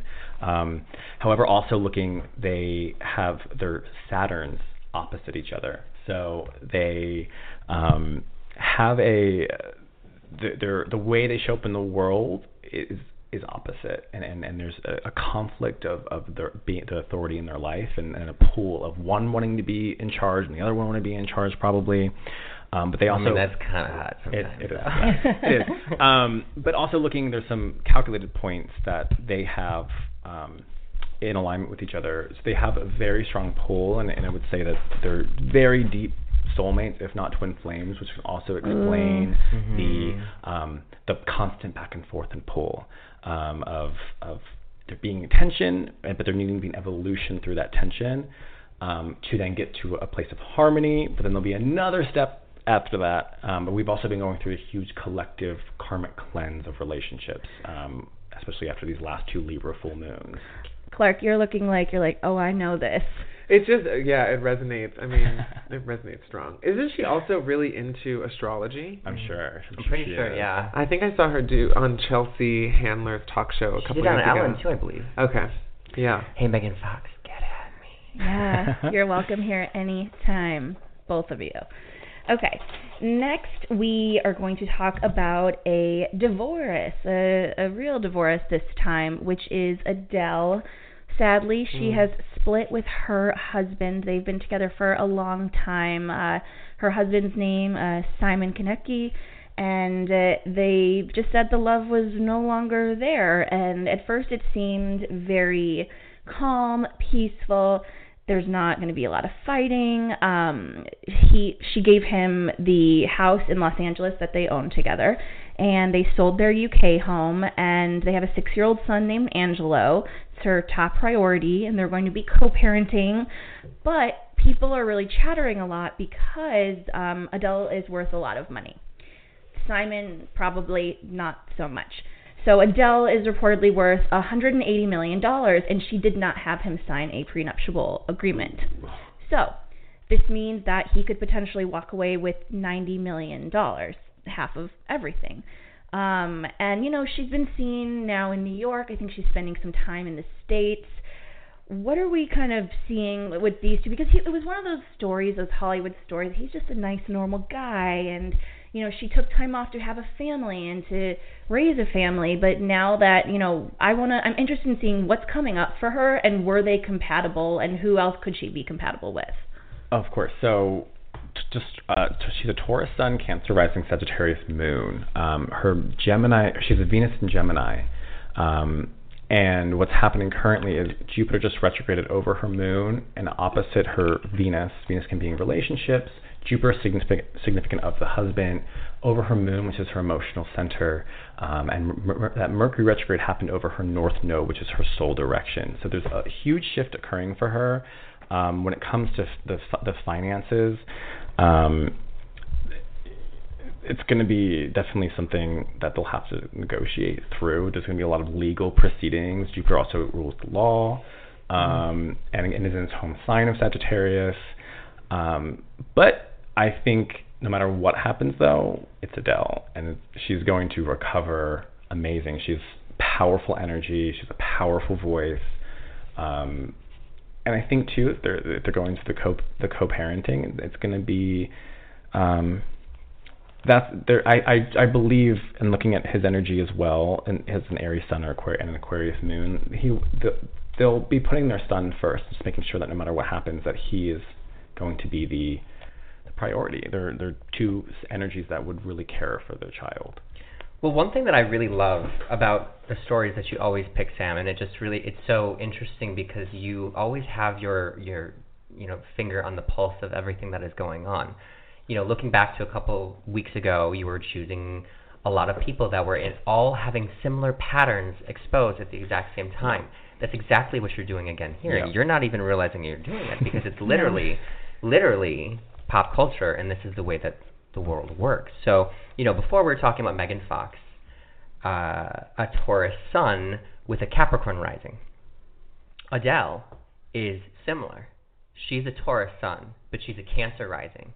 So both Megan Fox and Adele are going through eclipses in their identity and in their partnerships. Sometimes that can happen and bring you closer to someone. Sometimes it takes you away. And so the thing is, you know, looking at these similar pop culture stories, you know, I thought I found that just the patterns to be so interesting and and profound, you know, because we can learn so much about them. Other things that I was noticing, obviously, besides the eclipses, is that, you know, right now Uranus uh, was going over Simon's sun for the last several years, making him shake off his patterns and wanting to break free, break free from relationships. And so that has created an independence, has been, which has been a part of them separating.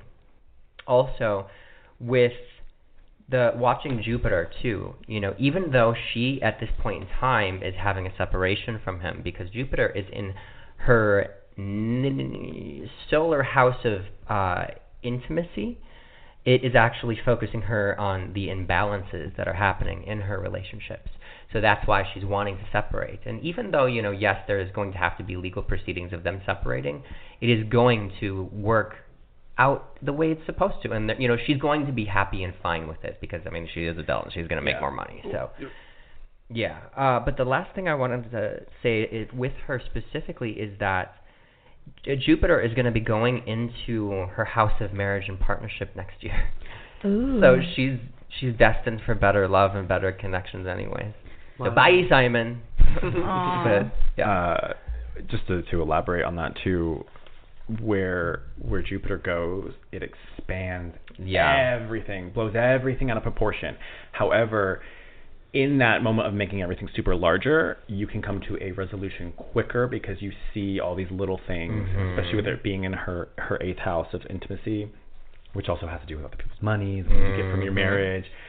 It's going to exacerbate, um, especially because her moon also falls in this energy, um, which so it's hitting her in an emotional place, but she's going to feel much better on the other side of it too. And, and then I, noticed another pattern, um, like, like Kyle did with all the stories, and including with our, our, our lovely guest today, all strong Gemini placements as Mm. well. Her and. Megan have Venus Geminis. Clark has a Mars in Gemini. Mhm. There's a Gemini rising.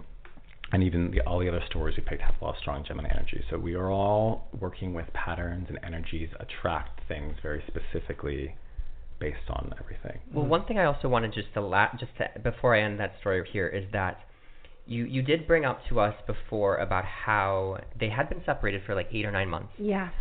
but they announced the split on April 19th, and that is really significant because it was a full moon in Libra, focusing our attention on partnerships. That second one. And exactly. However, specifically, it fell in Simon's house of marriage and partnership. So everything was coming to light. And full moons also can mark an ending. Culmination. Wow. Yeah, it's Dun, dun, dun. It's crazy. right, I know. I know. So according to the boys, um, Adele is definitely best suited with uh, Scorpios or Cancers, right? I'd say too, um, a, a a fire sign would be great because of her moon and her Venus. Um, her Mars is also in an air sign as well, so Interesting. um, it, they could their sun could be anything. Um, but you definitely with compatibility always look to the moon.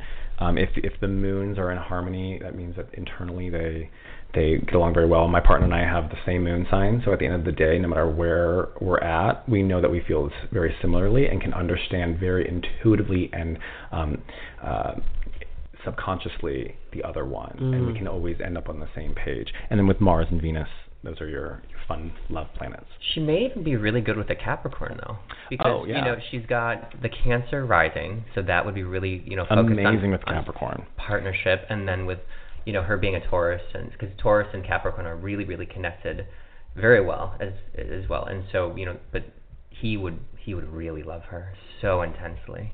Yeah, if she found the right Capricorn, he would just be like Mm. Well, 'cause- and and with the her Taurus, Taurus and sun his, well. oh, so yeah, yeah, they'd be happy. Her Jupiter's in Taurus as well, so Mm. anything that would aspect that that Earth energy for her. Maybe that'll be two albums from now. Right now, we need a breakup album. So I know. Give us the good. She's what, she's what like 30 now? Must be Uh, 30, 31. yeah, no, I think she's a little younger than me, so eh, 29 She's maybe. 88. Yes. Oh, yes. She's a year. She's a year. You're right. 88. She's a year younger than I am. Way to play your cards, Sam. Just show your cards. Oh, I thought you mean. meant 88 years old. No. Like, I don't think that's the album At yet. heart. I'm looking forward to it. But I, lo- I, I do love how she always names her albums after her age. Yeah. Yes. them. Me too. So clever. um, I'm laughing because I actually skipped over our first story. So I, you guys were looking at me. I was like, why are you looking at me? What am I doing? Okay. So my first story of the day was uh, Katherine Schwarzenegger just had her bridal shower for uh, her wedding to Chris Pratt. Now this is a really interesting relationship that I'm excited for us to dig our teeth into because it also I never understood it. It was very random when Chris Pratt and Anna Faris split a couple of years ago. The hashtag I think was trending like love is dead, you know. This is our favorite Hollywood couple and if they can't make it work, nobody can make it work. So they split up and very soon after um they split, Katherine and Chris met.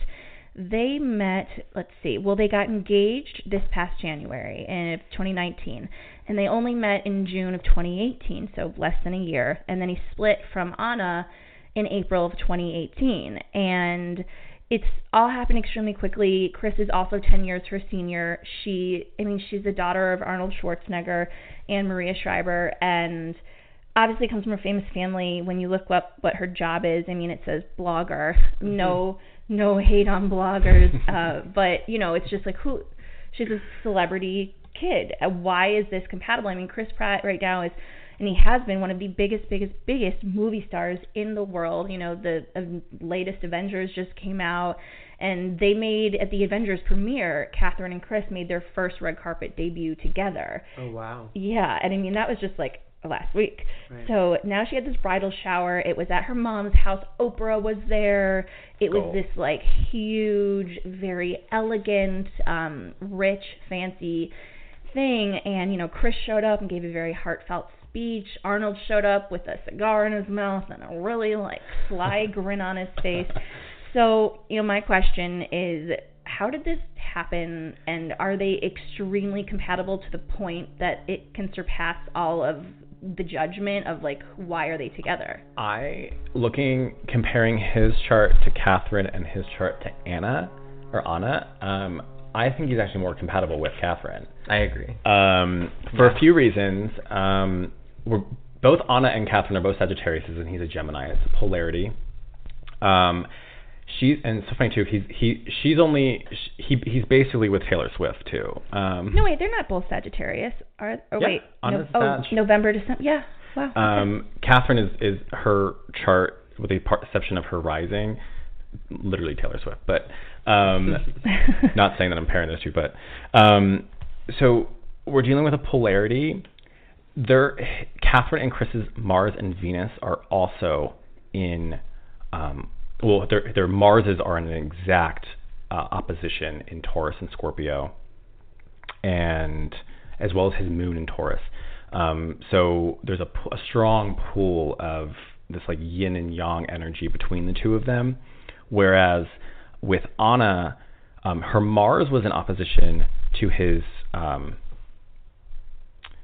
to his sun, which which is great compatibility. However, the it, it also it was more of a challenge um, with his Venus, um, but also her Saturn, Anna's Saturn is in the same spot as Chris's Jupiter, which um, I feel there was a positive to it and a negative. I feel like in a sense of how he's expanding himself, he actually felt a restriction being with her.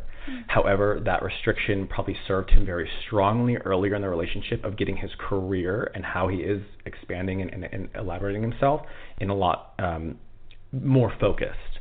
But um, there, the, but the the challenge he probably he just he probably felt like some sort of restriction from her in that in that sense, especially with the um, challenge of her um, her energy towards his. Yeah. Yeah. So I, I, one thing that I'm loving, you know, the more that we do these is, you know, we, I think naturally you and I focus on really different things Very in, different. in, in looking at it, which I think is really compatible because we can we have a, a more expansive picture of everything for Mhm. for everyone. So the way that I was actually looking at it is looking at the transits of what was actually happening and when this was happening and why it was happening. So, you know, we have the foundation of what they naturally have in compatibility. So those factors are going to be highlighted, you know, through these specific things that I am about to go into. So the thing that I'm really interested in focusing upon here is looking at the, the, the movement of, of Jupiter because it takes 12 years for it to go around the sun. So last year it was in, in 2018, Jupiter was in Scorpio, which was allowing Chris to be reborn like a phoenix. He was shedding what wasn't working and also um, establishing new cycles that'll last for 12 years because he what he is a Scorpio rising. So that was his beginning of everything. Uh, however, during that same time, for both Katherine and Anna, they were releasing the last chapter because their first chapter starts now. Sag. So exactly. So you know, he had to go through all of that, you know, release, which allowed, you know, essentially Katherine to be ready for him to come into her life now. But Anna, you know, is, is actually ready to move on too. You know, that's why that that worked in complete favor for, across the board. So there's that, and then yeah, you know, I, I the way that I'm seeing this here is that Anna is really happy to release that. Katherine is wel- is happy to welcome him in, and so you know once actually Jupiter entered Sagittarius in November of last year, it also entered one of Chris's houses of marriage. So it lit up, and that's what's happening now. So that's why he is so drawn magnetically to her as the polar opposite to him. and that means that he, this specific long-term marriage, is going to work really well, divinely, on his side. Yeah. Hmm. She's It's she's all a- about timing. Yes, it's it all really about is. timing. Yeah. It is, and she also completes her Saturn return this year, so she's becoming Mhm. an adult astrologically, really um, understanding her place in the world and what she wants this to do. Katherine? This is Katherine. Um, this, and also looking at the, at the, at some calculated points in terms of her like her part of fortune and their and his vertex. Um, they fall very specifically in, in with relationship uh, placements, um, which also speak to very karmic, fated relationships. Mhm. Um, everything that he went through with Anna was actually preparing him for this relationship. Exactly. Like literally that that path is it's so interesting. Um, yeah, and, and she's she's part of that, that Capricorn stellium generation of the late 80s, early 90s. Um, so she's she's entering a whole new world of, of who she is and what she's doing. Um, and again, like I said, she's literally almost things. I think actually the same day as Taylor Swift, and, and their, so their their Saturn returns end the same day and, and, and are at the same degree. So that whole era of, of that late 1989 into beginning of, of 1990 are all experiencing themselves level up into a new place in the world. Well, coming from kind of a love pessimist and a little bit of a man hater at times, you know, seeing, uh, of course, just like from the surface, seeing someone like Chris Pratt, you know, break up with the mother of his child, his wife, everyone thought they were perfect together, and like, there's no bad blood between him and Anna, so I shouldn't have a problem if she doesn't have a problem.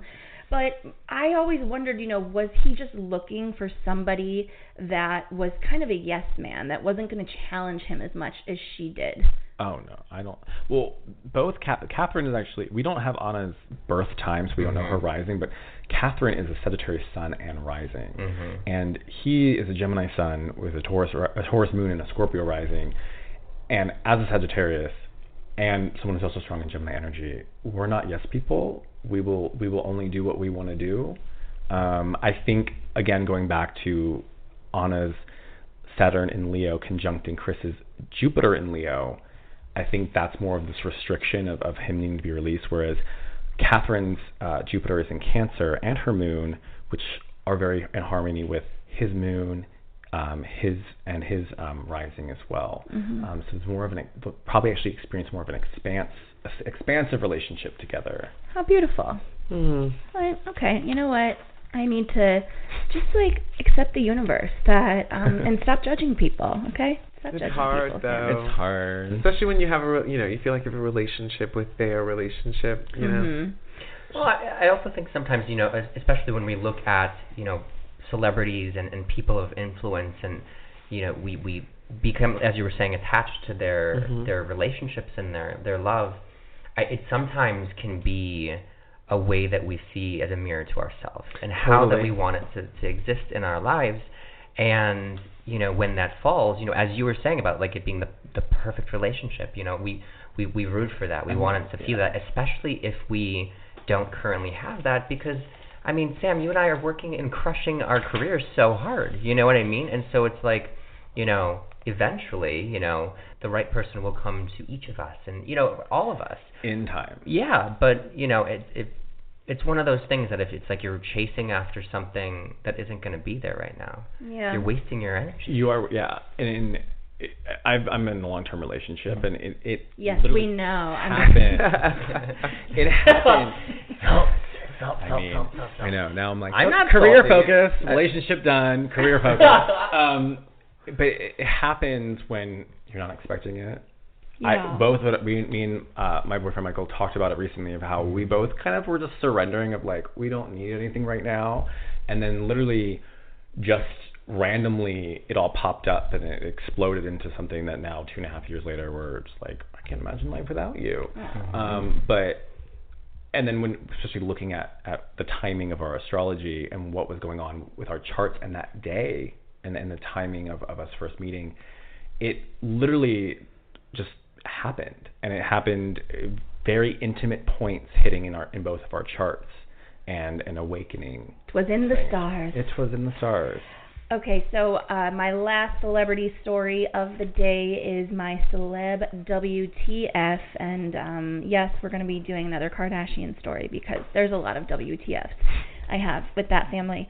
Okay, so and the reason I bring this up too is because the Khloé Tristan Jordyn thing is kind of back in the news. Jordyn Woods has been now out on the town a little bit more. She's not hiding as much as she used to be. Um, so let me just give you all a breakdown for those that don't know of what ha- exactly went on here. So people are obviously still talking about this scandal. Kylie finally deleted Jordyn Woods' uh, photo on her Twitter background. Um, they, they've been best friends literally for years and years and years. Let's start when Khloé and Tristan started dating. Uh, Tristan Thompson, he's a basketball player. He made my hometown of Cleveland not look very nice, I have to say. I don't like that. so they started dating in August of 2016, and then in April of 2017, Khloé said she was ready for Tristan to propose. And then in September of 2017, it was rumored that Khloé was pregnant and she had been wanting to have a baby for so, so long. She tried to have one with her ex Lamar and it just didn't work. So it really seemed like things were working out for them. And then it was confirmed in December of 2017 that she was pregnant. April of 2017, just before Khloé went into labor, this was honestly one of the most horrific things I've ever seen happen in pop culture history um, video surfaced of him cheating on her at a Mhm. club, and it literally made her go into labor. Oh my And goodness. So she, and they're shooting Keeping Up with the Kardashians, like as all. I mean, it was a freaking train wreck. But she took him back because she wanted what was best for her family, and who knows if she knew that he was doing this. I think there possibly could have been something like, do what you're going to do, but don't be freaking stupid about it and embarrass me and my family.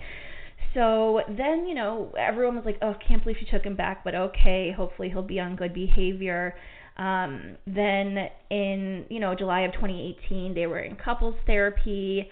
Then on February 17th of this year, 2019, he was caught on camera making out um, with Jordyn Woods, who literally lives lived with her sister Kylie.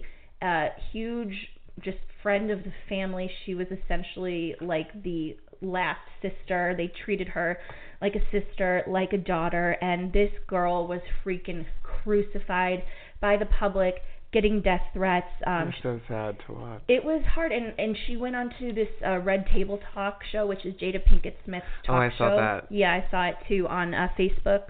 Facebook Watch. hmm Facebook Watch. Yes, and she told her side of the story, and she's just she's a young girl and was partying and got caught up, and basically Khloé just really crucified her, and it you know she blamed her and not her man, and that just you know it it was not a good look for her, and on April 23rd, that's when, and then April April 23rd, which was recently. Khloé said, you know, she wanted Tristan to fight harder for their relationship. It's like he's he's probably, I'm sorry, slept with a ton of women since this entire thing has gone down.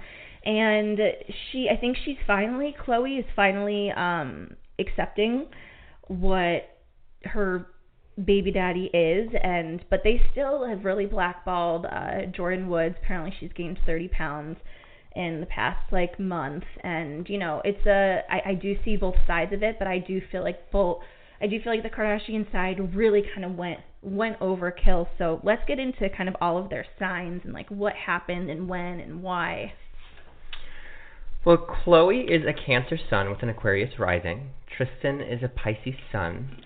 So their sun signs are both water.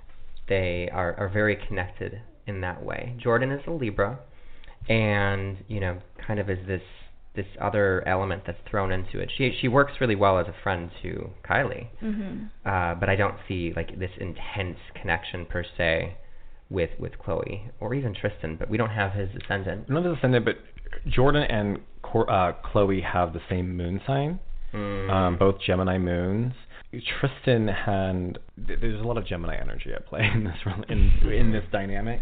Um, does that mean like two-faced bitches could be. Um, I also just think. I mean, I I I just don't think Tristan is mature enough to No. I think I think Khloé needs someone more mature. Yeah. And and someone who has their shit together and not similar to eh, there's still a lot of growing that's that's needed with with these young Mhm. they're, they're so young. Like and stop dating so young. athletes. It's just it It's in the nature. it's in their nature and that's why i always was curious was there some kind of arrangement um of, of i mean a lot of hollywood couples i know you're going to cheat but just don't make me look like a jerk don't make Yeah. me look stupid and that is why people get angry and it might not necessarily even be oh you cheated it's just that oh you got caught and so now i look bad hmm Well, i mean, looking here, you know, again, eclipses are something that I really do focus on as an astrologer because you can see where the specific destiny is, is refocusing your life at that point in time.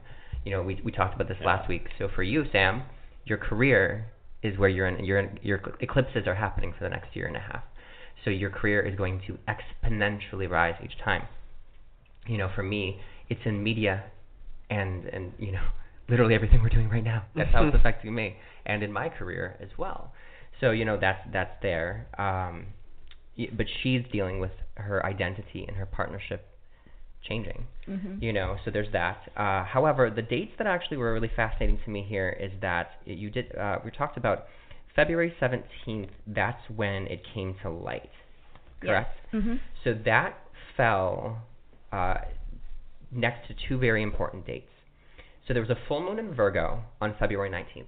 A full moon always has a, a, a kind of like a, a spotlight of, of days that it casts its energy over. So like a couple days before, a couple days after, usually this kind of energy manifests. So on February 17th, it came to light. February 19th was the full moon in Virgo. For Tristan, it exposed him to his partner. That's literally what was happening in the stars. Also, you should have read his horoscope that week Right. also, so Mercury, the planet of communication, was exactly in the same spl- same place as Neptune, creating this illusion and smoke smoke screen around everyone. Uh, however, also Venus, planet of love, was in the same place in the sky as Saturn, giver of hardship, and also you know making the love colder. The way that that actually manifests specifically for Khloé is it fell exactly in her house of marriage and partnership. So her love turned cold, literally, on that day. She had she has a, her, her natal Jupiter is in Capricorn as Yep. well. Isn't that nuts though? That's insane. I know when I see this stuff, I'm like, Kyle, how did that this even like? It blows my mind. Mm. You know, it just blows my mind. Well, I, you know, I am just curious for Jordyn. Is do you think the hardships for her, as far as being like fried in front of the media and all this stuff, is it coming at least to a close to an end, or is are people going to keep on doing this to her? Is it still crazy? Saturn is in her house of home right now. So her Spending time with her family, which she moved back in with her mom. Yeah. So that's going to be a big crucial development sector for her. The eclipses, though, they're not. Well, they're they're affecting her public recognition and her Yes, home and family. She's a Libra. Mm-hmm. Yeah. And, and in, in a sense, I mean, she was so close to the Kardashians that she's Losing. we're losing some a family in in a sense. Mhm. Well, the Pinkett Smiths are also a nice family to uh, have to back you up because they've they've known her since she was a little girl. Oh, really? Yeah, her father worked on Fresh Prince of Bel Air, I Oh, believe. wow. So I Way think back when. Will Smith has literally known her since she was born, and I believe Wow. that he might be her godfather, actually. Okay. So I, I could be wrong, but I think so. Um, okay, but okay, so with, with Jordyn, like you guys keep on telling me, oh, my career's doing great, but like it could go either way for Libras right now as far as public recognition. Well, I, I mean, it's definitely there's different kinds of eclipses. Mhm. So we look at them energetically, and and also how the other interactions of the planets are happening at that time. So, you know, I really do specialize in looking at like the dates and the transits of that because I want to. There's the predictive qualities of that because you know what energies are moving and the, the currents of the of the universe at that point in time. Like if Mars is clashing with that specific moon, Mhm. yeah, it's going to create an obstacle. and It's going to create something tangible that you're going to have to figure out how to e- effectively resolve and, and become stronger from. We'll see a lot um, come Cancer season with the next set of eclipses. Oh, my- For all of them. For all of them. But it's yeah, I mean, I literally I so I have this I write down all of the all of the things every day for the entire year ahead of time.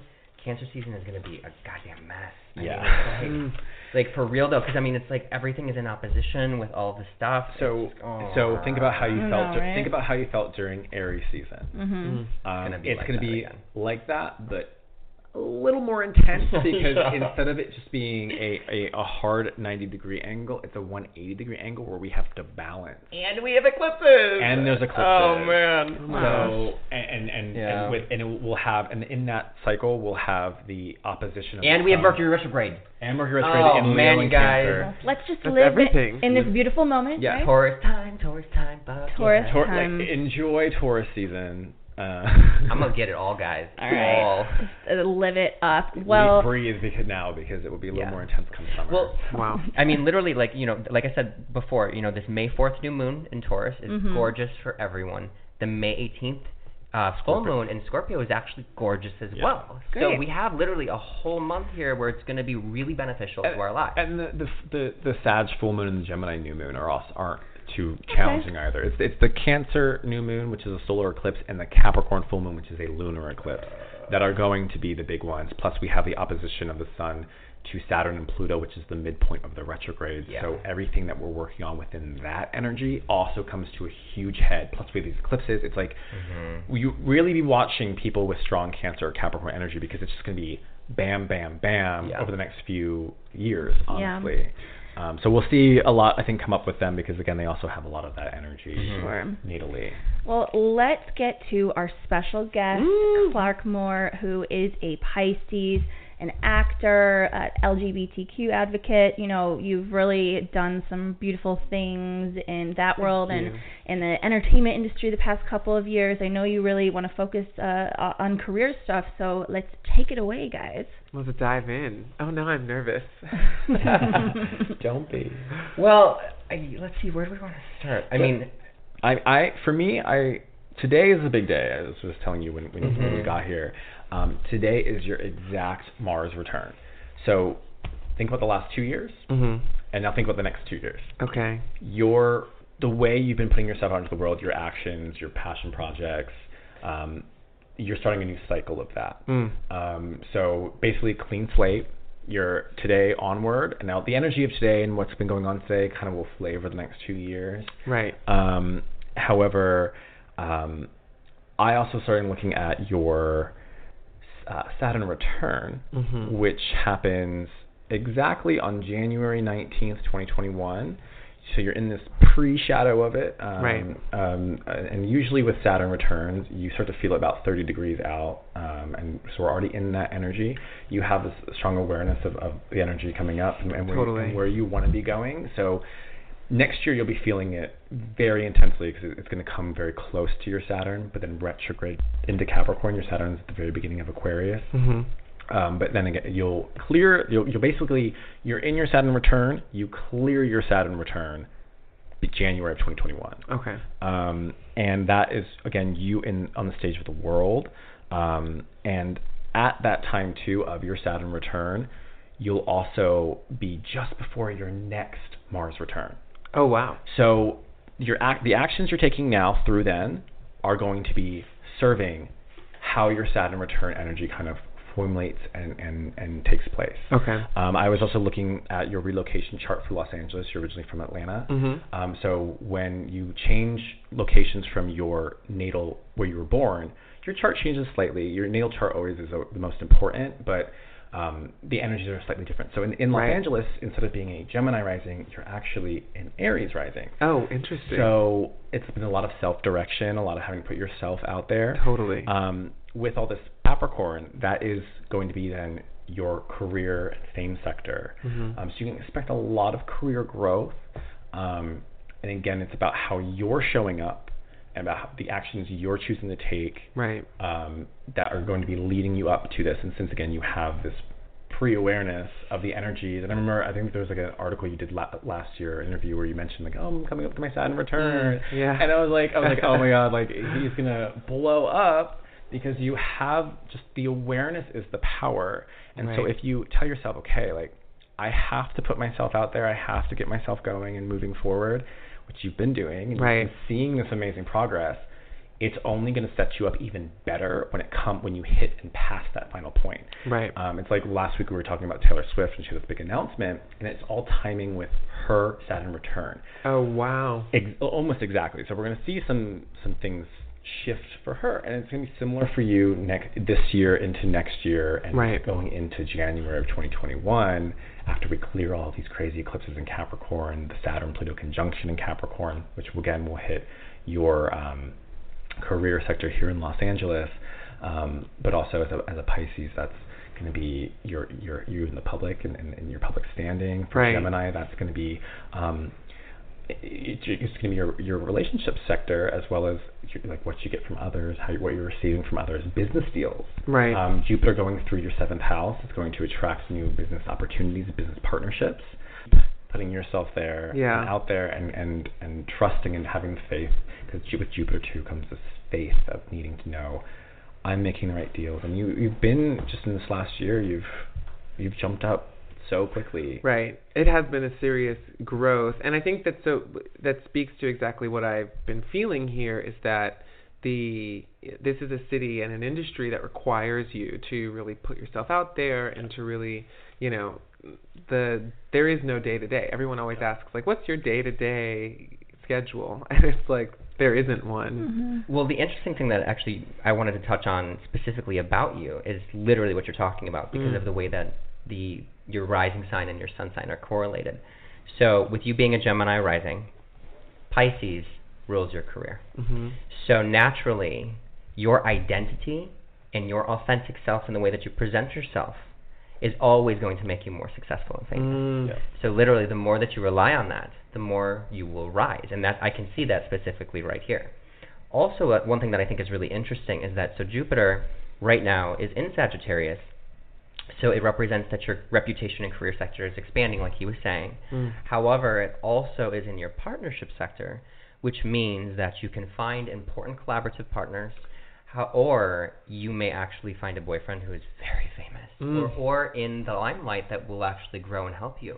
Interesting. Um, so that is something that's really, really crucial. Um, another thing that I wanted to note is that you, because you are a Pisces sun, starting, I mean, we, we had one last July, we have one obviously this July, we have them continuing, the eclipses that are happening in your romantic sector. Mm. So you're either going to fall in in love, out of love very rapidly. When they happened to me, I mean, it was very, very intense and transformative. And that is going to continue for you. Uh, but the one moment that I know you wanted to talk about career, uh, but I want to talk about partnership for you because Yes, please. I think this is such a beautiful moment. And like I said, I really do focus on the transits and where the planets are moving to kind of predict that. Mm. And so in August 30th, or, or around August 30th, the days that follow that, we have some incredible energy. We have Mars ruling sexuality, passion, drive. We have Venus ruling love, you know, Mm. harmony, beauty. We have Mercury ruling communication and negotiation, along with the Sun and the Moon, which is life force and, and the uniting of all of the masculine and the feminine. They're all in the exact same place in the sky, and for you, that falls in your marriage sector. Wow. So you and a lot of other Pisces are actually going to really, really have the opportunity to find like a soulmate. Oh wow. That's yeah. when?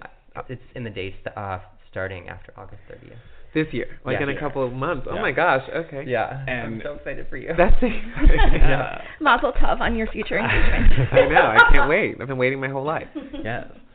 Um, it's going to be, and the eclipses also fall in your your your second house of values and, and, and earned income as well. Mhm. In relationship to that intimacy intimacy sector, they're they're correlated. What you give and receive Right. are all tied into one. So you can come into a partner too that really hones in on what you truly value, and Mhm. be a partner of extreme value to you, Mm. one that really hits you inside of, Mm. of what you feel because cancer being in your second house natally but also your fifth house solar and lunar charts Mm. um, and since you are double pisces there's probably more of an emphasis for you on the Pisces energy. Right, totally. Um, so this, this that fifth house activation, which also is career projects and, and, and Mhm. anything you create, but it's also romance and love and fun, flirty things. Hot sex. Hot, Oh. yeah. Mm. Fifth Yeah. house is hot Mhm, sex. mhm, mhm. Speaking of hot sex, you guys, we um, are running out of time. Okay. We have to uh, segue into our Bang Mary Kill Yes. How Taurus season. Yes. Yes. What Thank do we you got? guys for that. That was amazing. Yeah, yeah, Thank totally. you. Cool. So today is uh, we're gonna dive into some famous Tauruses, and I'm giving you guys Channing Tatum, Mm. George Clooney, and Robert Pattinson. Did you just shake your head at Channing Tatum? Oh yeah, I'm not jeez. a fan. Okay. Oh wow. All right, Wow. let's let him go first because he is our guest. Oh gosh. Um. ooh, it's really hard. It's a really hard one. There are so many hot Taurus men. Oh God, I know. I'm so glad I am one. It's so, such a problem. Okay. Um. I'm. I guess I'm gonna have to say Mary George because I would love to imagine a world in which I'm Amal Clooney. Mhm. Okay. So I'm gonna go with Mary George, and then I guess I guess bang Channing and unfortunately kill Robert. Aw. I do love Robert's work though, and he seems to be very nice. So that's a tough one. Okay. but- So I am going to kill George. I'm sorry. As much as I do love George Clooney, I don't know. I see some darkness in him, and he's been in the industry a long time, and I just don't really trust him. I am going to marry. Oh, this is a hard one. Like, okay, I- I'm gonna marry Robert Pattinson, even though he's like extremely emotional, and it, that might be a lot. I would like to see him around every day, and you know, it, it's hard to not want to marry Channing, but I think Channing literally just has women just humping him wherever he goes, and I would not. And same with Robert, but Channing just really puts it all out there with his dance moves. So I would um bang Channing, marry Robert, Edward. So I think it's mine's similar. Um, so even though I shook my head at Channing Tatum, I would, I think I would, I think I'd actually marry him. Oh my gosh, that's Yeah. a big jump. Yeah. Um, But is that because of process of elimination, or I, because I think it's a combination process of, eli- uh, of elimination, but also I think it's dance moves. I think, Right. I think it'd be like fun, more like a lot of fun long term. um, I guess you know, live out a daddy fantasy with George and and bang him, and I mean, you know, Edward and and He'll be alive forever, so you can't really kill him. It's all right. exactly. Yeah. And uh, well, though he did die in Harry Potter, but True. Very true. iconically, yeah. iconically. Yes. All right, Kyle. What about you? I think I want to uh, marry scruffy brown-haired otter named Robert Pattinson. Otter. so we're gonna do that. Okay. And then uh, I think I'd bang George Clooney for his power, Oh wow. and then I would kill Channing Tatum. Power. Okay. I mean, hell yeah. I mean, I I, mean, wa- like. same. I mean, I will suck that shit right up. Oh. all right. Well, we just ended on a it. high note there. Sorry, guys, real tense today. Don't Thank you have you. Pluto in your seventh house? I do. I know. I know. I know. All right. Well, Clark, thank you so so much Thank for you so much joining for us. having me. We Thank have you. Loved having you, and please, everyone, follow you. Uh, where can everyone find you on yeah, social media? Mr. Clark Moore is my handle. And do you have any upcoming projects you'd like to plug? Um, those three are sort of like the big ones at the moment. Uh huh. I've got some cool stuff brewing Good. per what you guys were talking about, which is exciting. It's so funny because I, I was telling you, uh, I'm ju- I was just having a conversation with a friend of mine about my one to three year plan and some of the things that are happening in the next couple of years and the things that I'm building. So it, I am very excited about Long term energy right now. Yes. Capricorn is long term goals. Very much so. Awesome. Um, and you guys can find me, Sam Davidson, at SamD43 on Twitter and Instagram. I am off to Vegas right now to go cover the Billboard Music Awards. I'm really excited. So follow me on Instagram because I will be documenting all of that. We'll see you next week. Again, my name is Aaron Lofaro. You can find me on Instagram at astrology underscore coach, um, where I post daily somewhat of what's going on and, and how you can use it to direct your life a little better. And to send off today, I would also like to thank Love by Luna, our sponsor. We will be giving uh, this crystal set to our wonderful friend here. It is going to enhance his manifest desires as well. Uh, also, if you are based in Los Angeles, we are going to be a part of uh, an art festival that will be taking place on May 11th. Uh, I will be hosting that. Uh, there will be musicians, there will be vendors, there will be, apparently, according to the flyer, hot people. Yes, Sam is going to be performing.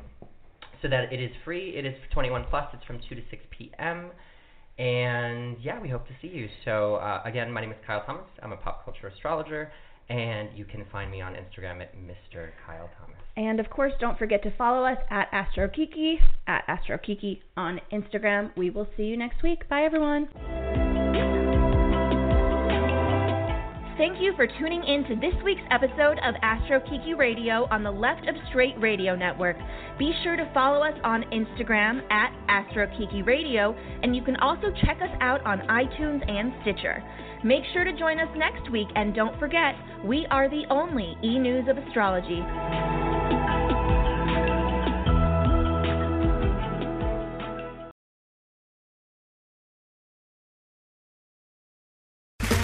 Okay, round two.